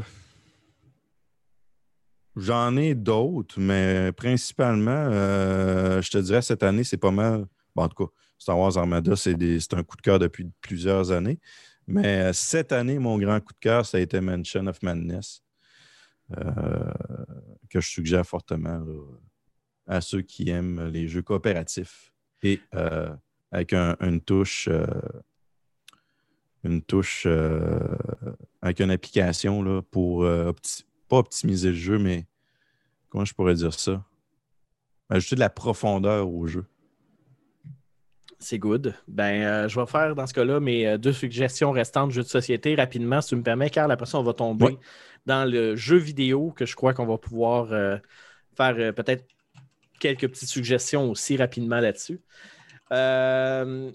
On l'a suggéré l'année passée. euh, je le répète encore, un de mes gros coups de cœur, je l'ai dans ma bibliothèque. Je veux y rejouer, mais COVID. Euh, Clank, les aventuriers du deck building, jeu qui est distribué euh, par Distribution Doud, euh, qui appartient à notre collaboratrice Chantal Campagna, qui n'a pas eu l'occasion cette année, malheureusement, because COVID, de participer à l'émission. Mais euh, ça a été un jeu qui a eu un franc, franc, franc succès, euh, autant en anglais qu'en français. euh, au niveau des jeux de société. Clank est un jeu où vous jouez un aventurier qui explore un donjon avec un dragon qui dort et tu dois aller rechercher des richesses pour euh, ramasser le plus de points possible. Mais toute action a du bruit et ce bruit peut risquer de réveiller le méchant dragon qui dort dans le repère. Donc, si ça arrive, tu dois décamper le plus vite possible en emmenant une relique et le maximum de points que tu peux avec toi et ainsi euh, remporter la gloire et la fortune avant que le donjon collapse sur toi et que tu meurs comme une merde dans le donjon. Fait que, euh, bref, ce jeu-là, c'est un jeu simple à jouer. Ça semble être compliqué avec toutes les cartes. Je te dirais, toute personne, même les gens moins euh, expérimentés en jeu de société, une fois que l'on leur expliquait les tours, qu'on faisait un ou deux tours, euh, de rodage là, au niveau du système de règles. Euh, ça se prenait euh, super bien, puis le monde embarquait. Et je vous dirais que c'est un jeu qui est très, très le fun, pas vraiment dispendieux. Et depuis qu'on s'en est parlé, il y a eu plein, plein de variantes et d'updates. Euh, Comme par exemple, il y a eu l'expansion euh, du Clank original qui est Clank Trésor englouti, qui rajoute une nouvelle map avec euh, aquatique, avec des nouvelles règles, qui a été traduit en français en 2019, si je me trompe. Excuse-moi si je me trompe pas. Après ça, il y a eu euh, Clank qui est la malédiction de la momie, qui est une autre extension qui rajoutait un autre board avec d'autres cartes, d'autres règles. Après ça, il y a eu la variante euh, Clank in Space, euh, qui est le même fonctionnement, mais dans une thématique sci-fi, que lui aussi a eu son extension qui s'appelle Clank in Space Apocalypse. Euh, donc, il y a beaucoup, beaucoup, beaucoup de, de stock. Euh, il y a des decks qui ont sorti, des boards. Vous avez vraiment un moyen d'avoir euh, du plaisir énormément avec ce jeu-là. Puis là, je vous parle de toutes ces expansions-là. Vous n'êtes pas obligé de les avoir. Là. Ça fait le, jeu. Moi, j'ai juste le jeu de base à la maison, puis j'ai vraiment du plaisir. Là. Puis, quand j'y rejoue, c'est toujours le fun. Je, je, pense, euh, une fois que le COVID va s'être euh, un peu dégagé, euh, pogner trésor englouti, là, justement pour. euh, pour avoir les, les règles du monde aquatique puis rajouter un petit twist à ma, à ma partie. Mais c'est un jeu qui est très, très le fun et c'est pas terriblement dispendieux. Pour votre information, le jeu de base est 64 dollars, ben 65 dollars pour la version anglaise et 70 dollars pour euh, la version française. Et c'est un jeu que vous avez un énorme niveau de rejouabilité. Fait que euh, je ne peux que vous le recommander. Sinon, les expansions vont jouer entre 25 et 40 dollars à peu près. Donc, c'est quand même pas si pire. Euh, dépendamment si vous les prenez en français ou en anglais, bien sûr. Euh, le barème de prix que je vous ai donné, ça inclut les deux langues. Euh, fait ça, ça, vous permet quand même d'avoir du plaisir bien en masse. puis je vous dirais là, que c'est vraiment un gros, gros coup de cœur et je vous le recommande si vous ne l'avez pas déjà dans votre bibliothèque de jeux. Et sinon, Carl, pour la dernière suggestion, Là, je sais qu'on ne l'entend pas, nous autres, parce que ça va être en post-production, mais là, imagine présentement qu'il y a une toune remplie de joie qui part parce que, oui, mesdames et messieurs, le dernier jeu que je vais présenter fait l'objet d'un concours. en fait, euh, le dernier jeu que je vais vous offrir, c'est un classique des classiques. C'est un jeu de cartes que vous pouvez jouer. Euh, bien sûr, par exemple, celui que je vais vous suggérer est en anglais uniquement, malheureusement, mais vous allez comprendre ma suggestion c'est Munchkin Teenage Mutant Ninja Turtle, mesdames et messieurs. Teenage, Munchkin, le jeu où vous jouez un personnage qui doit devenir le bourrin le plus possible en tuant des monstres pour atteindre le, mythique level 20. Et euh, vous prenez des équipements bizarres et plein d'affaires pour y arriver. Ben, ils ont sorti une variante Teenage Mutant Ninja Turtle, là, un moment, euh, qui était sur Kickstarter, que j'avais participé. Et euh, j'ai une édition Munchkin Teenage Mutant Ninja Turtle Deluxe, la version Deluxe qui, a une, qui vaut normalement 30$ si vous l'achetez en magasin, qu'il est possible de gagner. Donc, je vous dirais, c'est un jeu qui n'est pas très très compliqué. Vous choisissez un personnage, vous avez un choix entre plusieurs personnages de Tortue Ninja. Donc, vous avez les tortues, vous avez April O'Neil, si je ne me trompe pas, vous avez. Euh, vous avez euh, Splinter, vous avez euh, plein, de, plein, plein, plein, plein, plein, plein de personnages. Et euh, vous avez des encounters qui sont des foot ninja, des mutants, des comic books et tout ça, jusqu'à temps de vous rendre au level 20. Et bien sûr, vous pouvez être coop avec vos amis, comme vous pouvez les couillonner. Donc, c'est le, de, le but de Munchkin pour monter de niveau. C'est un jeu qui est super, super le fun. C'est un jeu qui est très facile d'accès très simple d'explication. C'est un party game. Donc, euh, présentement, on vous en fait tirer un à puissance maximale que je ne peux malheureusement pas garantir que vous allez être capable de l'avoir avant le temps des fêtes, vu que le COVID fait en sorte que la poste se fait swarmer euh, à tout va de, de, colis. Euh, que d'ailleurs, j'ai un colis à envoyer à Carl qui est encore dans ma bibliothèque que j'ai toujours pas fait. Mais tout ça pour dire. ouais, j'y pensais justement. au moins, il m'a oublié. ben oui, euh, ben ça sera un deux pour un, mesdames et messieurs. Donc, la rapidité à laquelle vous participez à ce concours-là pour gagner le jeu, ça va déterminer la rapidité à laquelle Carl va recevoir son colis. mais... Peux-tu participer au jeu de. Mais non, t'es chroniqueur. mais, par exemple, rien qui t'empêche d'influencer les gens autour de toi de participer. Mais euh, pour gagner le prix, mesdames et messieurs, euh, rien de plus simple. Je vous demande de m'envoyer une recette de pizza de Michelangelo en message privé de puissance maximale. Donc, euh, que ce soit dans la série de dessins animés, que ce soit dans un comic book, que ce soit dans un film, juste me dire une pizza à quoi de Michelangelo. Et je vais faire une courte validation. Et le premier à m'envoyer une recette de pizza valide euh, se méritera le prix et sera annoncé sur la page de puissance maximale. Donc, vous comprendrez que idéalement, si vous voulez l'avoir dans le temps des fêtes, essayez de répondre au concours avant le 21. Hein? de préférence. Donc, euh, l'émission va sortir le 8 décembre. Vous l'écoutez actuellement le 8 décembre. Fait que on vous recommande de ne pas tarder et d'ainsi participer au concours. Donc, euh, une belle copie de Munchkin Teenage Mutant Ninja Turtle Deluxe en anglais, sealed. En plus de ça, c'est brand new, mesdames et messieurs. C'est tout neuf, tout beau. Donc, ça vous sera envoyé par la poste. Et si vous êtes à Montréal, euh, ben, il y a moyen de s'arranger pour se rencontrer en personne pour que je vous le donne en main propre. Euh, par main propre, je parle main purélisée. Donc, euh, tout ça pour dire qu'on attend vos participations et on souhaite bonne chance à ces gens-là. Donc, Carl, on va aller en une courte transition rapidement pour revenir avec les suggestions jeux vidéo pour les cadeaux de Noël. Donc, es-tu prêt pour ça? Yes! Donc, restez avec nous, mesdames et messieurs. On s'en va en courte transition et on revient avec vous. Salut, c'est Fred. Vous écoutez Puissance Maximale. Maximale. Il y a plein de mal. Et oui, de retour après cette courte transition pour la deuxième partie euh, des suggestions cadeaux euh, de puissance maximale. Et là, on va aller plus dans le domaine jeux vidéo après une portion jeux de société quand même bien garnie, plus que qu'est-ce que je pensais. fait qu'on va aller avec nos suggestions jeux vidéo. Là, on va vous dire, on s'est fait un petit consensus pendant la transition. On, se parle vite, nous autres, euh, cinq secondes, c'est réglé. Euh, je vais y aller avec principalement mes suggestions, puisque je suis principalement le gars qui fait les critiques de jeu dans l'émission. Et euh, Carl va commenter la chose. Donc, je vais commencer au niveau console, euh, je vais vous dire que si vous voulez acheter quelque chose de matériel à vos enfants, je vous dirais que oublier l'achat d'une série X ou S ou PS5.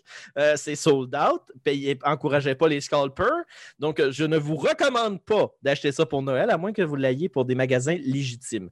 Euh, sinon, euh, je vous dirais, sans que ça soit dans les consoles de jeux vidéo, si vous avez une envie de vous lancer dans une excursion VR, devenant que vous vous dites Ah, j'aimerais ça, essayer le VR, mais tu sais, j'ai pas de machine de gamer, puis écoute, c'est dispendieux, puis ta, ta, ta. Ben écoutez, moi j'ai fait une belle acquisition que je vous en ai parlé, l'Oculus Quest 2 je vous dis ça comme ça, l'Oculus Quest 2 offre une très, très, très bonne expérience de VR avec une solution tout en un où vous n'avez pas besoin d'ordinateur pour jouer à vos jeux de VR.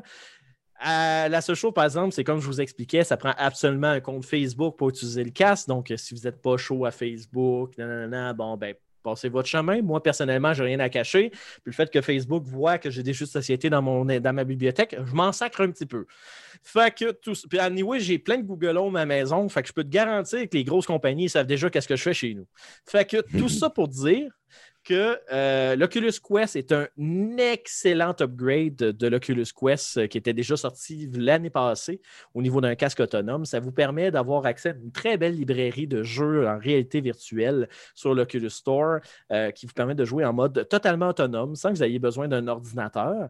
veut dans le cas que vous avez un ordinateur de jeu, vous pouvez acheter un câble qui s'appelle l'Oculus Link ou encore tout câble USB-C 3.0 qui a un bon débit de transfert vous permet de jouer avec l'Oculus Link. Euh, et l'Oculus Link vous permet carrément de jouer à des jeux de Steam VR ou des jeux disponibles sur le store de l'Oculus Rift, qui est le casque de bureau, en fait, qui jouent sur l'ordinateur.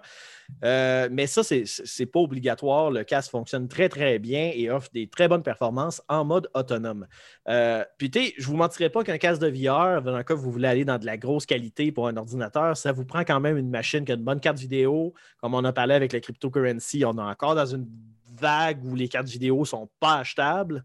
Et ça, je vous dirais qu'un bon casque de VR, c'est au-dessus de 1000 facilement. Donc, euh, si vous voulez vous lancer dans le VR pour voir si vous aimez ça, l'Oculus Quest 2 est une bonne solution. Vous pouvez avoir le modèle 64 GB à 459 et le 256 GB à 629 Et ça, qu'est-ce que je vous dis actuellement, c'est si vous achetez le casque directement sur le site d'Oculus, c'est qui inclut les taxes et la livraison dans le prix que je viens de vous donner.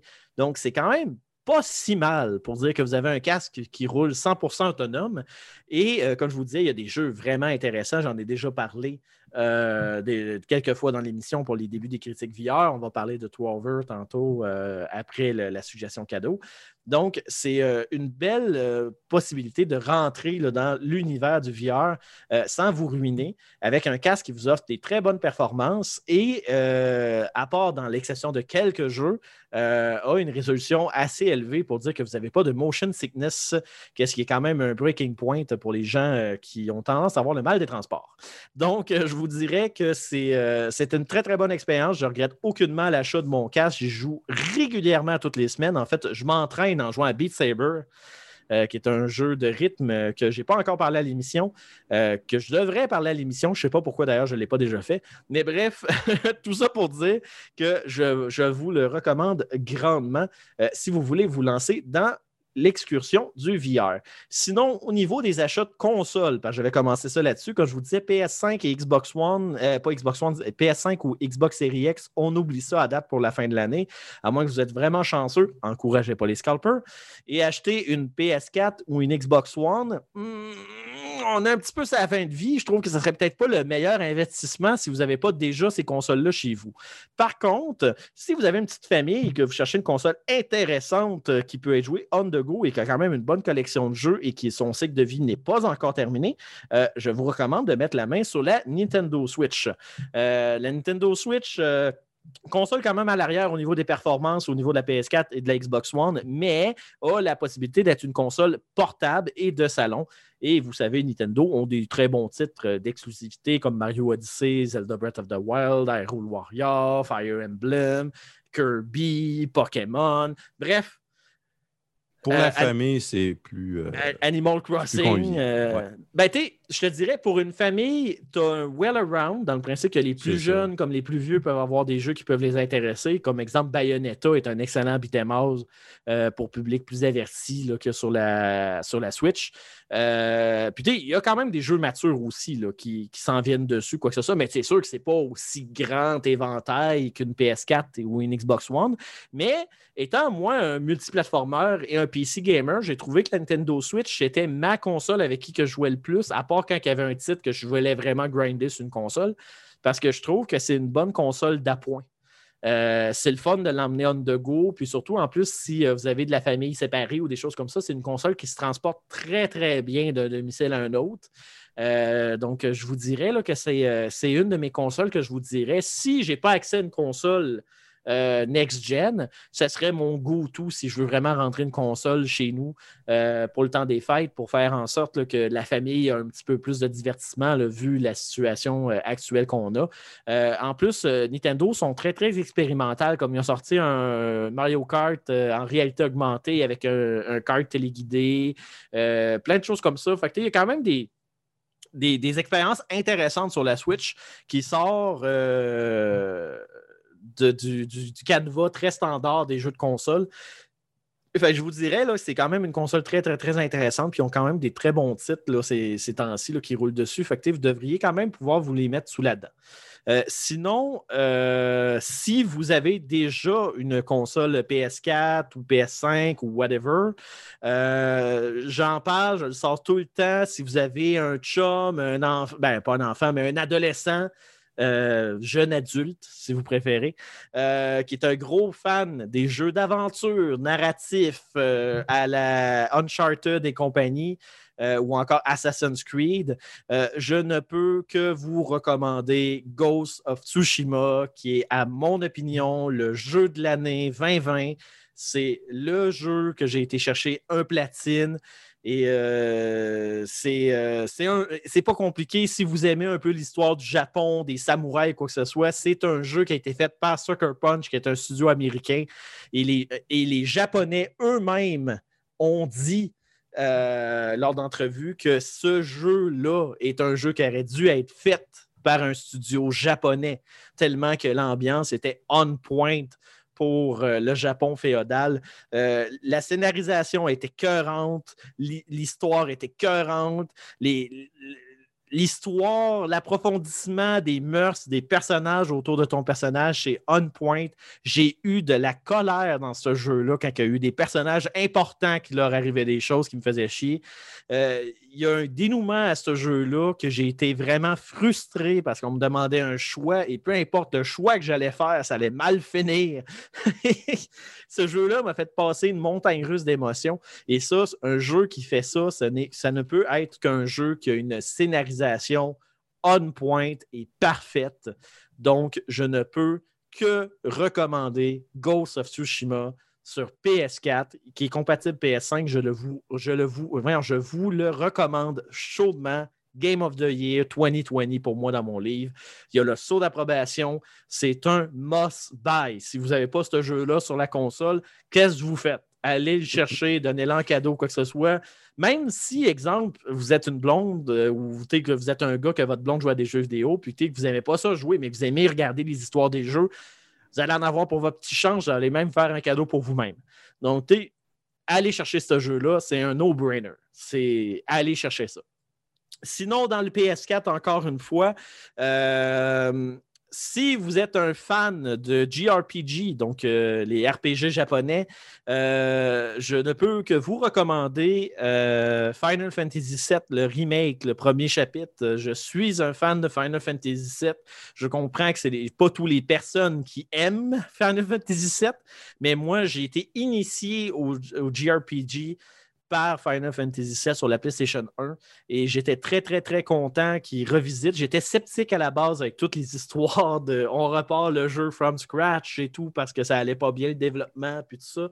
Euh, mais euh, solide job de Square Enix, Final Fantasy VII, la musique était écœurante. ils ont refait les musiques avec des orchestres. Euh, comme les, Final Fantasy récents. Et Final Fantasy VII a une des trames sonores les plus mythiques de Final Fantasy. Euh, juste la tune de Sephiroth. Qui connaît pas la fucking tune de Sephiroth? Ben, imaginez cette. Ah, ok, Carl, je te vois, là. T'as pas... Tu as fait un petit de. ah, euh... le 7, je me... c'est trop longtemps. Hey, écoute, c'est sûr que tu as déjà entendu la tune. Ah, c'est sûr, c'est sûr, c'est sûr. Tout le monde la connaît, cette tune-là. Tout le monde. Sephiroth, c'est un des personnages les plus emblématiques de, de, de, de, de, méchants de Final Fantasy. Là. Tu peux pas ne pas connaître cette tune-là. Mais bref, tout ça pour dire un jeu qui a été fondamentalement changé, qui est devenu un peu un action RPG plus qu'un RPG classique. Euh, ça m'avait un peu mitigé, j'avais des craintes, euh, mais le jeu est sorti, j'y ai joué, j'ai aimé ce jeu-là. Donc, si vous êtes un fan des jeux RPG japonais, un petit peu plus vers l'action, un peu plus comme les mécaniques de Final Fantasy XV, euh, Kingdom Hearts, donc dans le fond, pas du tour par tour, vraiment du action RPG, je ne peux que vous recommander Final Fantasy VII Remake. C'est un excellent jeu, la musique est excellente et ce n'est pas un remake bête et méchant de Final 7. Il y a une twist différente dans, cette, euh, dans ce revisite que je ne vous dirai pas parce que je ne veux pas vous spoiler le jeu. Mais euh, je peux que vous le recommander. Et je connais des gens qui détestaient Final 7 et ils ont joué au remake, ils ont trouvé qu'il était excellent. Fait que donnez-lui sa chance. Moi, je trouve que c'est un excellent jeu, mais c'est pas Game of the Year. euh, sinon, encore une fois sur PS4, parce que PS4 a frappé fort euh, cette année, on ne se le cachera pas. Euh, il y a eu une grosse, grosse polémique dessus, mais moi, je ne suis pas un bébé gâté. Je suis capable d'accepter les, choix de, scénarisation. Euh, The Last of Us Part 2 euh, même s'il y a bien des gens qui ont crié au scandale dans les choix de scénarisation dans l'histoire de ce jeu suite à un leak, ça reste que Naughty Dogs font un travail de qualité. Euh, de Last of Us Part 2, OK, il y avait des petites lacunes techniques à gauche à droite qui ont été patchées par la, par la bande, mais c'était pareil pour Ghost of Tsushima. Euh, The Last of Us Part 2, euh, gros, gros point fort, c'est l'animation faciale, le doublage. C'est une histoire euh, qui vient vraiment chercher le drame, une morale en arrière qui vient chercher justement une histoire de vengeance, que c'est juste un cycle sans fin qui va juste apporter de la haine, sans tomber dans les spoilers et tout ça. C'est le, thème qui est abordé dans The Last of Us Part 2. Euh, je vous dirais là, que ce jeu-là, euh, je ne l'ai pas aimé autant que la première partie, mais ça reste un solide jeu. Et si vous avez aimé The Last of Us, euh, il n'y a pas de raison que vous n'aimiez pas The Last of Us Part 2, à part que vous ne soyez pas d'accord avec les choix scénaristiques. Mais moi, personnellement, est-ce qu'à la fin, tu as été diverti? Est-ce qu'à la fin, l'histoire t'a fait, t'a fait sentir des émotions? Ben, la réponse est oui. Fait que dans mon livre à moi, c'est réussi. Donc, euh, The Last of Us Part 2, euh, je vous dirais là, que c'est quand même un très bon achat euh, à offrir là, à votre proche euh, si vous voulez avoir un jeu euh, de qualité à ce niveau-là. Sinon, au niveau Xbox, euh, vous m'excuserez, j'ai pas eu énormément de sélection pour Xbox pour la simple et unique raison que j'ai joué à beaucoup trop de jeux. Euh, Xbox Game Pass, euh, je vous dirais que si vous avez quelqu'un qui a un PC gaming ou encore une Xbox One ou une Xbox Series S ou X, vous n'avez aucune raison de ne pas acheter une carte d'abonnement Xbox Game Pass pour euh, Noël ou quoi que ce soit. Xbox Game Pass, euh, je vous dirais dans les services d'abonnement actuellement en ligne, parce que vous savez, il y a Origin qui offre euh, le, le- le- le- service EA Play, vous avez Ubisoft qui offre le service Uplay Plus, puis vous avez Xbox qui a le service Game Pass. À mon opinion, Game Pass, c'est le service de subscription qui me donne le plus de jeux que je peux jouer autant sur Xbox euh, que sur console. Vous avez des moyens d'acheter des cartes pour donner des abonnements. Euh, écoutez, il n'y a, pas de raison actuellement que quelqu'un qui a une Xbox ou un PC de gaming n'a pas le Game Pass activé, à moins que vraiment vous dites euh, je m'en sacre et j'ai mes propres jeux, euh, puis je joue à ça, puis that's it. Mais sérieusement, la quantité de jeux que j'ai essayé, des jeux que j'avais dans mes listes d'achat et que je n'avais pas acheté parce que je voulais me donner une idée avant de l'acheter, qui ont sorti sur le Game Pass et qui m'a permis de les essayer. Euh, c'est hallucinant. Il y a du stock et du stock et du stock. Et pour votre information, à peu près la totalité des jeux qui sortent des studios Microsoft sont sur le Game Pass et ils viennent avec l'ensemble des DLC et tout le kit. Il y a des jeux qui viennent de studios indépendants, de d'autres studios. Comme exemple, il y a Mountain Blade Warband qui a été rajouté dernièrement, qui n'est pas un jeu récent, mais quand même un excellent jeu qui a été rajouté dernièrement sur PC. Il y a Ark euh, qui a été upgradé à Explorer Edition qui vient avec toutes les DLC. Euh, vous avez Tetris Effect Connected euh, qui a été rajouté. Euh, vous avez Dragon Quest 11 euh, qui a été rajouté. Vous avez Starbound qui a été rajouté. Doom Eternal qui vient d'être mis cette semaine, qui est un gros titre AAA qui se vend encore à très gros prix. Vous n'avez pas de raison de ne pas être abonné au Game Pass si vous avez un ordinateur Windows 10 ou une Xbox ou les deux. Euh, moi, j'ai les deux. Je suis abonné Ultimate. Je l'ai sur ma Xbox, je l'ai sur mon PC. J'ai même accès à Xcloud sur mon cellulaire si je veux jouer. Écoutez, c'est le service qui vous en donne le plus pour votre argent. Puis j'en ai plein de jeux qui sont installés. J'ai The Other World, j'ai Age of Empire 3, j'ai Tales of Vesperia Definitive Edition, j'ai Dead Cells, Battletoad, Deep Rock. Écoute, il y a du stock. Là. Il en manque. Battletoad, ça fait longtemps que j'ai joué à ça. Ouais, ben, le nouveau qui est sorti, là, que j'ai jamais fait la critique à cause qu'on a eu un rush de job, euh, mais ça viendra éventuellement parce que j'ai pas eu le temps de jouer beaucoup. Mais, mais tout ça pour dire que même euh, Halo, la collection euh, Master Chief, vous l'avez tout d'accessible sur PC. Là, au fur et à mesure que les jeux sont adaptés pour sortir sur PC. Halo Infinite va être fort probablement là-dessus. là. En fait, ça a déjà été confirmé qu'elle allait être là-dessus. Fait que il n'y a, y a, a pas de raison. C'est pour ça que je ne rentre pas dans un jeu spécifique, c'est qu'il y a tellement de stock sur le Game Pass. Au lieu d'acheter un jeu 80$, puis que votre, fi- votre fiole ou euh, votre, euh, votre chum ou quoi que ce soit soit déçu en disant Ah, ouais, c'est pas tant mon genre, achetez-y le Game Pass. Il va aller chercher tout ce qu'il veut. Comme ça, ça va être réglé, puis il va en avoir, il va être parfaitement content. Fait que pour Xbox et PC, je ne peux que suggérer le Game Pass. Donc, euh, je vous dirais là, que c'est pas mal ça au niveau là, des suggestions jeux vidéo parce que j'ai fait des critiques, je me suis vraiment plus concentré sur PlayStation euh, parce que PlayStation, leur service euh, PlayStation Plus n'offre pas autant que le Game Pass et toutes ces choses-là. Fait que je vous dirais, j'ai été un petit peu plus vers la facilité. Je vous ai suggéré mes gros coups de. Ah, j'ai oublié Nintendo. Nintendo, euh, je vous dirais le dernier Hyrule Warrior qui vient de sortir, euh, si vous aimez les Musu Games euh, dans le style Dynasty Warrior, le dernier, dernier Hyrule Warrior qui est sorti, qui est Hyrule Warrior Age of Calamity. Euh, c'est un must-buy. Si vous avez aimé Hyrule Warrior, Age of Calamity est excellent. Euh, il y a des mécaniques de Breath of the Wild qui ont été embarquées, qui est vraiment, mais vraiment, mais vraiment excellent. Euh, comme je vous disais également, ben, si vous n'avez pas déjà le jeu, puis que vous aimez les beat'em all aussi, mais plus à la Devil May Cry, Bayonetta, Bayonetta, Bayonetta euh, le, Bayonetta 2 sur, euh, sur, Switch vient avec un code pour aller chercher Bayonetta 1. Donc, vous avez la possibilité d'avoir deux jeux pour le prix d'un.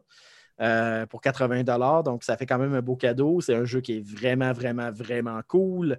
Vous avez également Dragon Quest 11 qui a été sorti en Definitive Edition sur Switch, qui est un excellent RPG.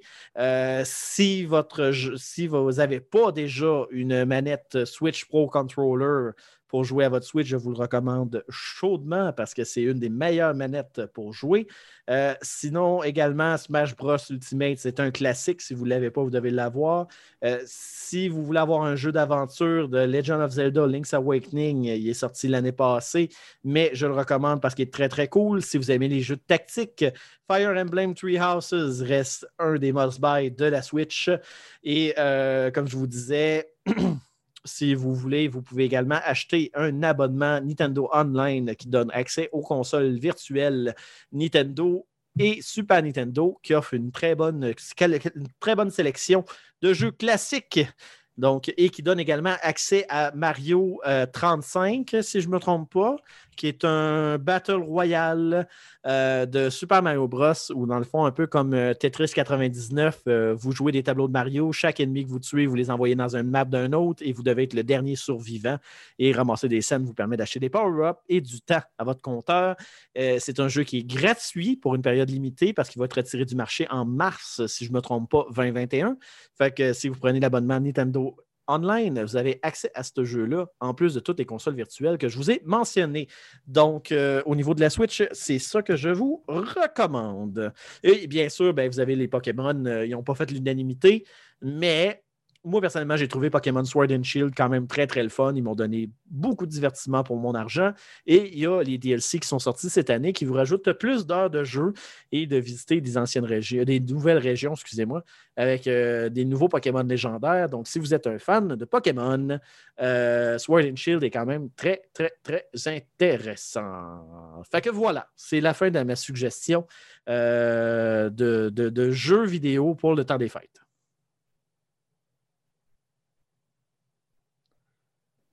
Est-ce que vous avez quelque chose à rajouter, M. Carl? Non. ben, Peut-être ceux-là qui veulent. Bah. Oui, puis non, parce que le jeu va sortir avant le temps des fêtes. Parce que j'allais dire, euh, au niveau Cyberpunk 2077, il y a plein de trucs qui vont sortir en lien avec le jeu. Donc, euh, j'inclus des souris, j'inclus des claviers, j'inclus euh, chandail, des, des, des codes, des, des, des manteaux des trucs, euh, plein d'affaires, plein, plein, plein de choses. Euh, ça pourrait être quelqu'un qui, qui, aime beaucoup le jeu, que vous voyez qui aime beaucoup le jeu. D'ici les fêtes, ben, il y a tout le temps la possibilité d'y acheter ça. Je sais qu'il y a beaucoup de choses aussi au niveau sur Call of Duty. Si vous connaissez quelqu'un dans votre entourage qui joue beaucoup à ce jeu-là, ça peut toujours être. Euh, Une grosse caisse de Mountain Dew avec des, ouais. des codes des codes. Mountain Dew puis des Doritos. Ouais, tout le temps ça. Fait que, Carl, euh, on ira en pause musicale. Je reviendrai rapidement pour faire une courte euh, critique de Trover Save the Universe pour conclure l'émission. Euh, fait qu'on ira en pause musicale et on reviendrait tout de suite après la pause.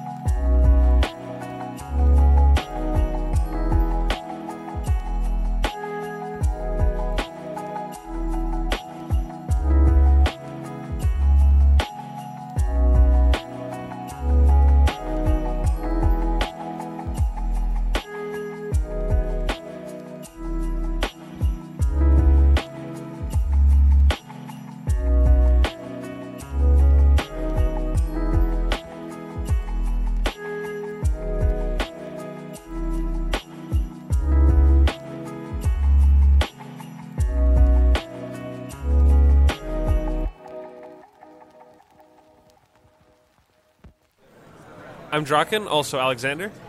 I'm Dual Ryan, also Ryan Roth. Uh, we made Starseed Pilgrim. And you're listening to Puissance Maximale. Et oui, de retour après cette courte pause musicale, euh, peut-être même longue, je vais peut-être mettre deux tunes back à back euh, vu la longueur de l'émission. Euh, hey, c'est drôle, j'aime ça parler au pensée. C'est la magie du montage. Ouh. Mais tout ça pour dire, de retour pour la dernière chronique de cette émission, parce que comme on parlait un petit peu plus tôt, je fais un pattern critique, jeu, euh, standard, jeu de VR. Donc, vous comprendrez que la semaine prochaine, je vais parler du nouveau jeu de Ubisoft euh, qui est Immortals Phoenix Rising qui, euh, qui m'a quand même étonné euh, qu'il y a des lacunes, mais je vais quand même vous faire euh, une critique plus approfondie là-dessus la semaine prochaine. Mais là, cette semaine, je voulais vous parler du jeu de VR que j'ai fait, que je voulais vous recommander. Il s'agit de Trover Save the Universe. Donc, jeu qui est développé par Squench Game, qui est dans le fond un studio qui a été fondé par Justin Rowland, qui est le créateur de Rick and Morty. Euh, donc, vous comprendrez que c'est euh, un jeu euh, qui ne rayonnera pas par ses mécaniques, mais va rayonner de par son humour et ses dialogues. Donc, Trover Save the Universe est un jeu de plateforme qui a été développé, comme je vous disais, par Squanch Game et publié par Gearbox, qui est un jeu qui est disponible sur Microsoft Windows par le biais des différents sites de VR, PlayStation 4, Nintendo Switch, Xbox One et Oculus Quest. Et là, vous allez me dire, ouais, mais Andrew, euh, la Xbox One et euh, la Nintendo Switch, n'ont pas de VR. Mais il y a eu une version qui a été faite sans VR pour adapter. Ils font plein de petits innuendo d'ailleurs là-dessus en disant que le jeu est tellement mieux en VR que vous manquez d'expérience à cause que vous jouez sur des consoles qui ne l'ont pas. Mais c'est l'humour très Justin Roland-esque, Rick and Morty-esque. Donc, euh, pour votre information, les jeux sont sortis euh, en 2019. On dit le 31 mai 2019 pour la PlayStation 4 avec le PlayStation VR, 4 juin 2019 pour le Steam VR et le 28 novembre 2019 pour Nintendo Switch, 3 décembre 2019 pour la Xbox One et le 18 juin 2020 pour l'Oculus Quest. Donc, pour l'Oculus Quest, c'est tout frais, tout chaud, sorti de cette année. Euh, le jeu, euh, comme je vous disais, c'est un jeu de plateforme. Donc, en d'autres mots, vous jouez, euh, vous jouez dans le fond un personnage qui n'a pas de nom, qui fait partie d'une race d'extraterrestres qui s'appelle les Chair Orpion. donc, dans le fond, vous êtes un personnage qui est cloué dans une chaise et qui va avoir en permanence dans ses mains une manette et euh, vous allez rencontrer un personnage. Ben, en fait, il y a un personnage qui va venir euh, chez vous, euh, vous rencontrer, du nom de Trover, qui est un espèce d'alien mauve qui va vous accompagner tout le long du jeu et que vous allez devoir le contrôler à l'aide de vos manettes pour lui faire des actions telles que le combat, sauter et récolter des, des, éléments. Et le gros de l'histoire, c'est qu'en tant que Chair Opium, euh, c'est que vous avez vos chiens qui ont été kidnappés euh, par un, extraterrestre du nom de Glorcon. Parce que, chose que vous devez savoir, c'est que dans cet univers-là, euh, les Glorcon ont des genres de créatures qui vivent dans leurs yeux. Puis c'est là-dedans qu'ils prennent leur essence pour avoir des pouvoirs. Et ce Glorkon-là a pris les veaux chiens pour se les mettre dans ses yeux. Puis là, ben, c'est ça qui emmène la fin de l'univers. OK. D'accord. fait, que là, ben, vous, en tant que Charopian, vous êtes euh, comme réclus chez vous parce que vous êtes triste parce que vos chiens sont disparus. J'attends que Trevor vienne te chercher parce que là, il y a des, entités, des Chlorcon qui veulent comme vous rencontrer parce que vous êtes comme la source de l'apocalypse parce que c'est vos chiens. Et là, vous devez comme team, euh, faire équipe avec Trevor, euh, excusez-moi, et vous devez parcourir quatre, quatre univers. C'était-tu bien quatre? Euh, bref, quatre ou cinq euh, univers où vous devez euh, réaliser différentes tâches pour ainsi sauver l'univers. Fait que, juste pour vous donner une idée euh, de, de l'humour euh, qui commence là-dedans, le tutoriel, c'est que vous écoutez une émission de télé et euh, c'est un soap opéra un peu comme, comme les feux de l'amour qui passent à la télé. Et là, il y a comme une discussion hyper dramatique entre les deux personnages qui vous dit Ah, c'est ça, tu veux que je me retourne, oblige-moi pas à me retourner avec le joystick droit. Tu genre des affaires de même. Puis là, il faut que tu fasses ça.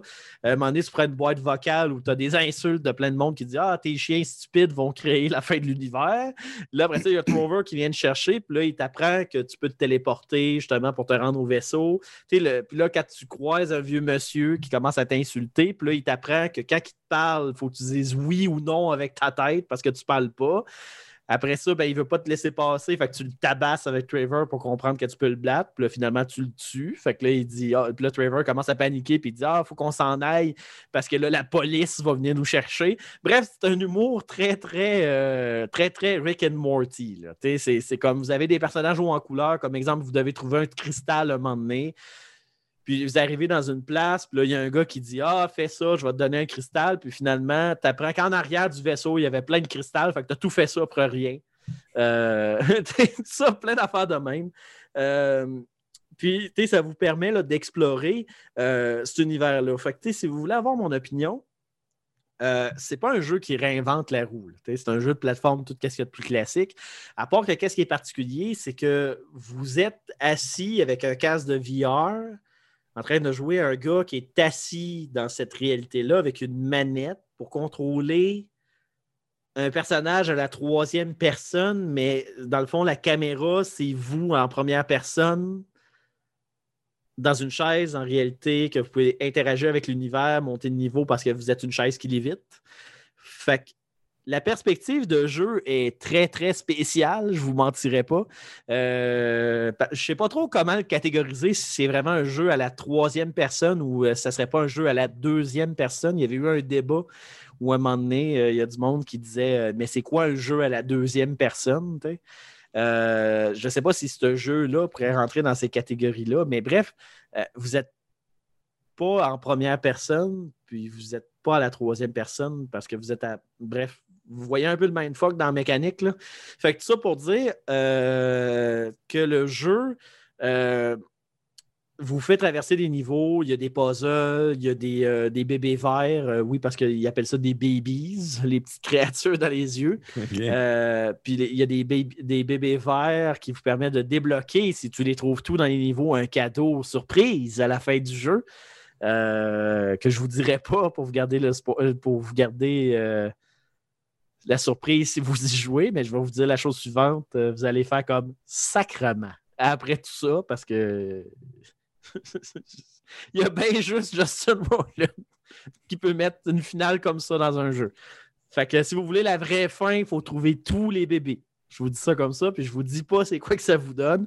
Je vous dirais juste de le faire pour que vous arriviez à la fin et que vous fassiez sacrement. Tout simplement. Fait que.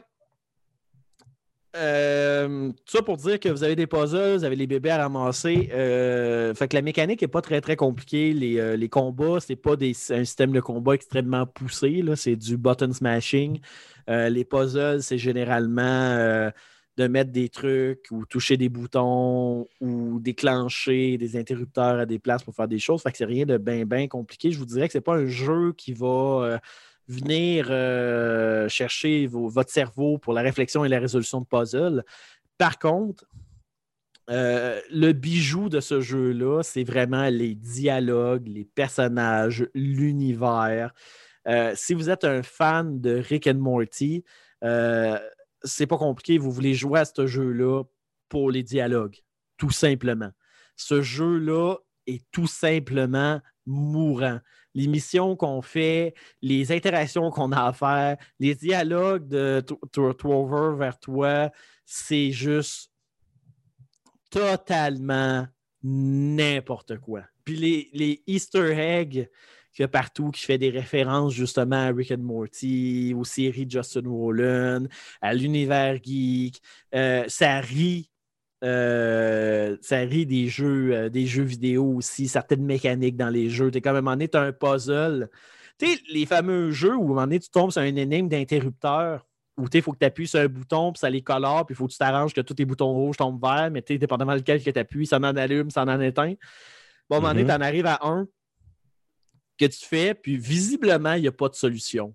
Visiblement, il n'y a aucune façon de le réussir, ce puzzle-là. Puis à un moment donné, Trover pète une coche, puis il dit Mhm. C'est emmerdant, ce puzzle-là, ça sert à rien, je vais juste péter à la porte. Puis là, tu descends, puis dans le fond, tu défonces la porte, puis tu continues, puis il est juste fâché en disant qu'il trouve que ça n'a aucun sens que des développeurs mettent de la marde de même dans un jeu, puis plein d'affaires de même. Fait que tu as plein de références de petits bijoux dans, dans ce genre-là au niveau d'un jeu. Puis, je je te dirais, euh, les jeux AAA en VR, ça commence. Tu sais, comme je parlais, Walking Dead, c'était, à mon opinion, un des gros jeux AAA. Euh, Il y a eu un nouveau jeu Star Wars là, qui est sorti dernièrement, que je n'ai pas encore assez joué pour en parler, mais ça va s'en venir. Euh, peut-être dans une des micro-capsules du temps des fêtes. Euh, les jeux à gros budget dans le, dans le VR, ça commence. C'était avec justement le, le Quest 2, le PlayStation VR qui a eu un bon succès. Euh, puis là, je dis le Quest 2, mais on va se le dire, c'est le Quest 1 là, qui a débuté tout ça. Mais euh, ça commence tu à vraiment embarquer, avec Half-Life Alix, puis tout le kit. Mais ce jeu-là a commencé son buzz à la moitié de l'année 2019. Fait que, tu sais, le gros buzz du VR, il commençait. Il était tout petit. Je te dirais, c'est sûr que c'est pas un jeu qui a autant d'ambition que Walking Dead, Dead and Sinner ou encore euh, euh, Star Wars, euh, Tales of the Other Rims ou quelque chose comme ça. Je ne me rappelle plus trop c'est quoi le nom exact. Mais ça pour dire que ce jeu-là a été nominé comme étant un des meilleurs jeux de VR au Game Award de 2019. Puis il a été nominé également comme le, le jeu de réalité virtuelle le plus immersif de l'année au 23e DICE Award. Donc, euh, c'est- un jeu de qualité, là.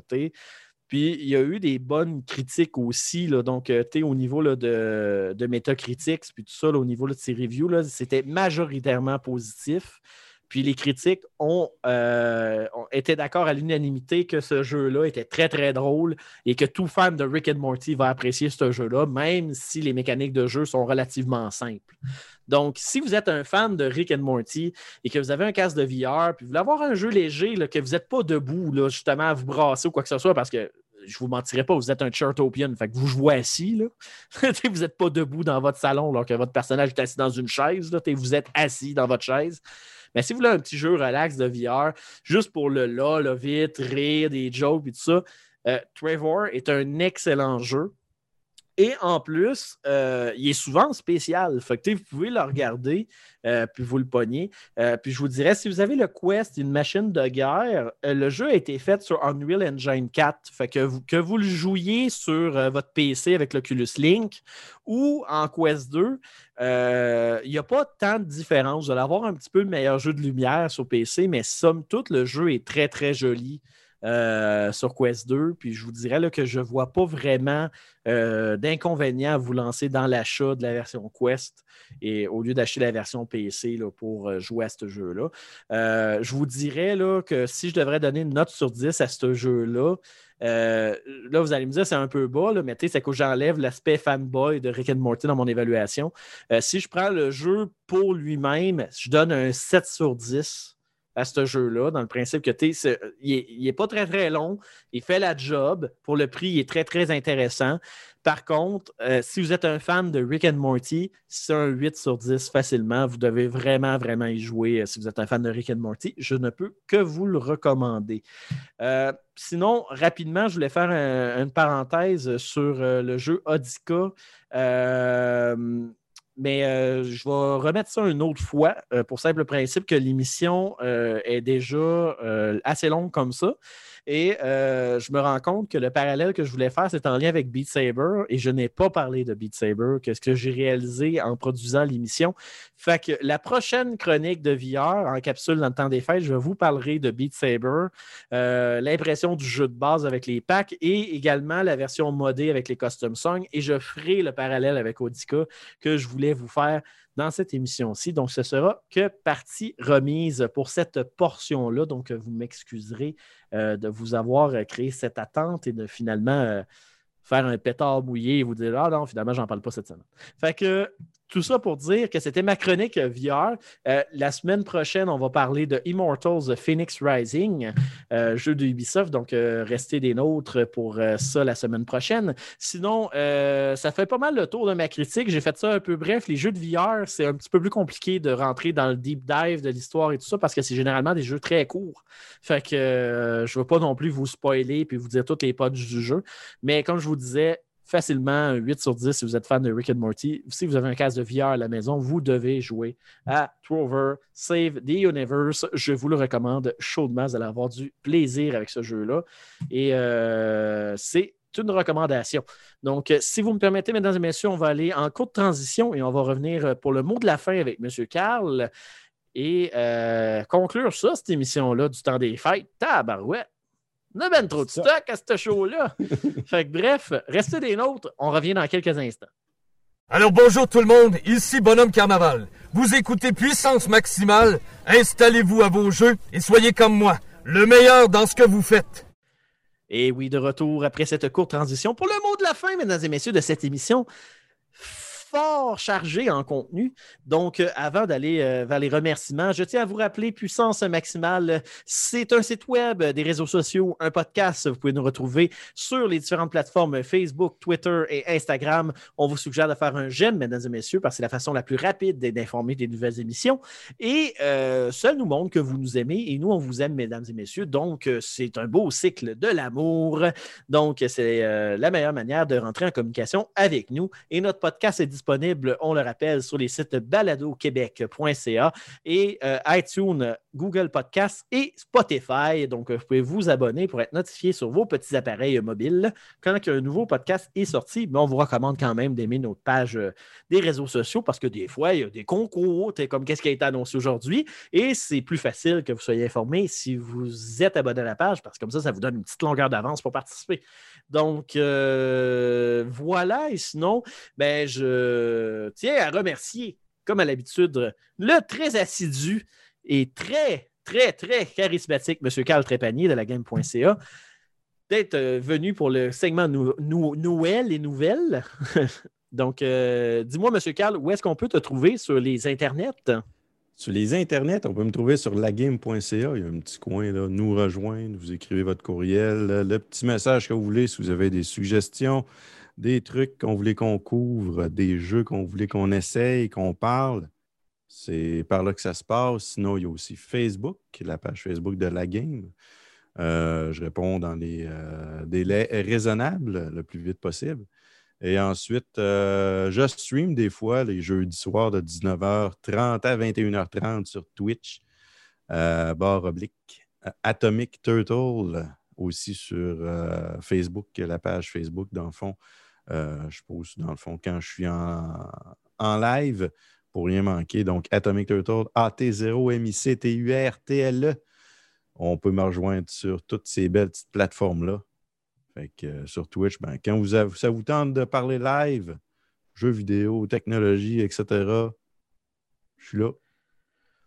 Ben, parfait. Puis si, euh, dans le cas que vous avez tout oublié ça, puis vous faites comme voyons, c'est où déjà qu'il fallait aller pour l'écouter?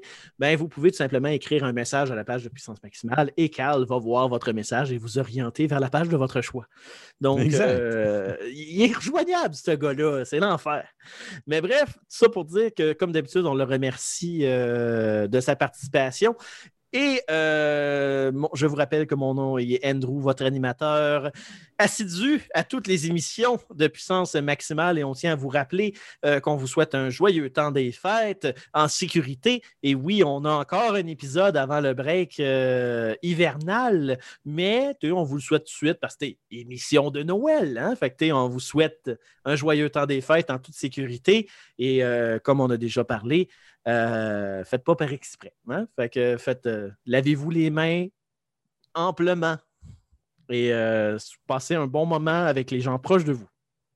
Donc, et tout ça pour dire qu'on se revoit pour le dernier épisode le mardi 15 euh, décembre, et après ça, ce sera des capsules sporadiques jusqu'à la fin de l'année, euh, parce que ça va être plus simple euh, que de faire une grosse émission, parce que le temps des fêtes, on a tout besoin d'un petit break. Mais inquiétez-vous pas, on vous abandonnera pas pour la fin de l'année. Et on vous rappelle qu'on fait tirer Munchkin Teenage Mutant Ninja Turtle Deluxe. Donc, pour gagner le prix, écrivez-nous en message privé sur la page de puissance maximale une pizza de Michelangelo. Euh, peu importe le médium de Tortue Ninja, donc euh, que vous écrivez une sorte de pizza, on va valider la chose. Je connais très bien mon Tortue, mon Ninja Turtle, fait que je vais pouvoir vous valider ça rapidement. Et si vous êtes gagnant, ben, si vous êtes à Montréal, on s'arrange pour que je puisse vous donner le jeu. Sinon, je vous envoie ça par la poste, mesdames et messieurs. Et plus vite que vous gagnez le concours, ben, plus vite que Carl va recevoir son colis que j'y ai pas chippé. fait que euh, c'est- important. Euh, Carl veut son colis. Dis-le, Carl, à quel point tu veux ton colis. Je veux mon colis. Je veux jouer à ce jeu. Ben, lui, c'est pas ce jeu-là. Lui, c'est Muffin Non, non, Time. un autre jeu. Muffin Time, que à un moment donné, je vous parlerai quand j'aurai l'occasion de jouer, et quand je vais pouvoir avoir des amis physiquement avec moi pour jouer. Euh, fait que ça sera, euh, ça sera à checker. Mais sinon, mesdames et messieurs, euh, comme à l'habitude, on vous souhaite une excellente semaine de jeu. Bye bye. Bye, là.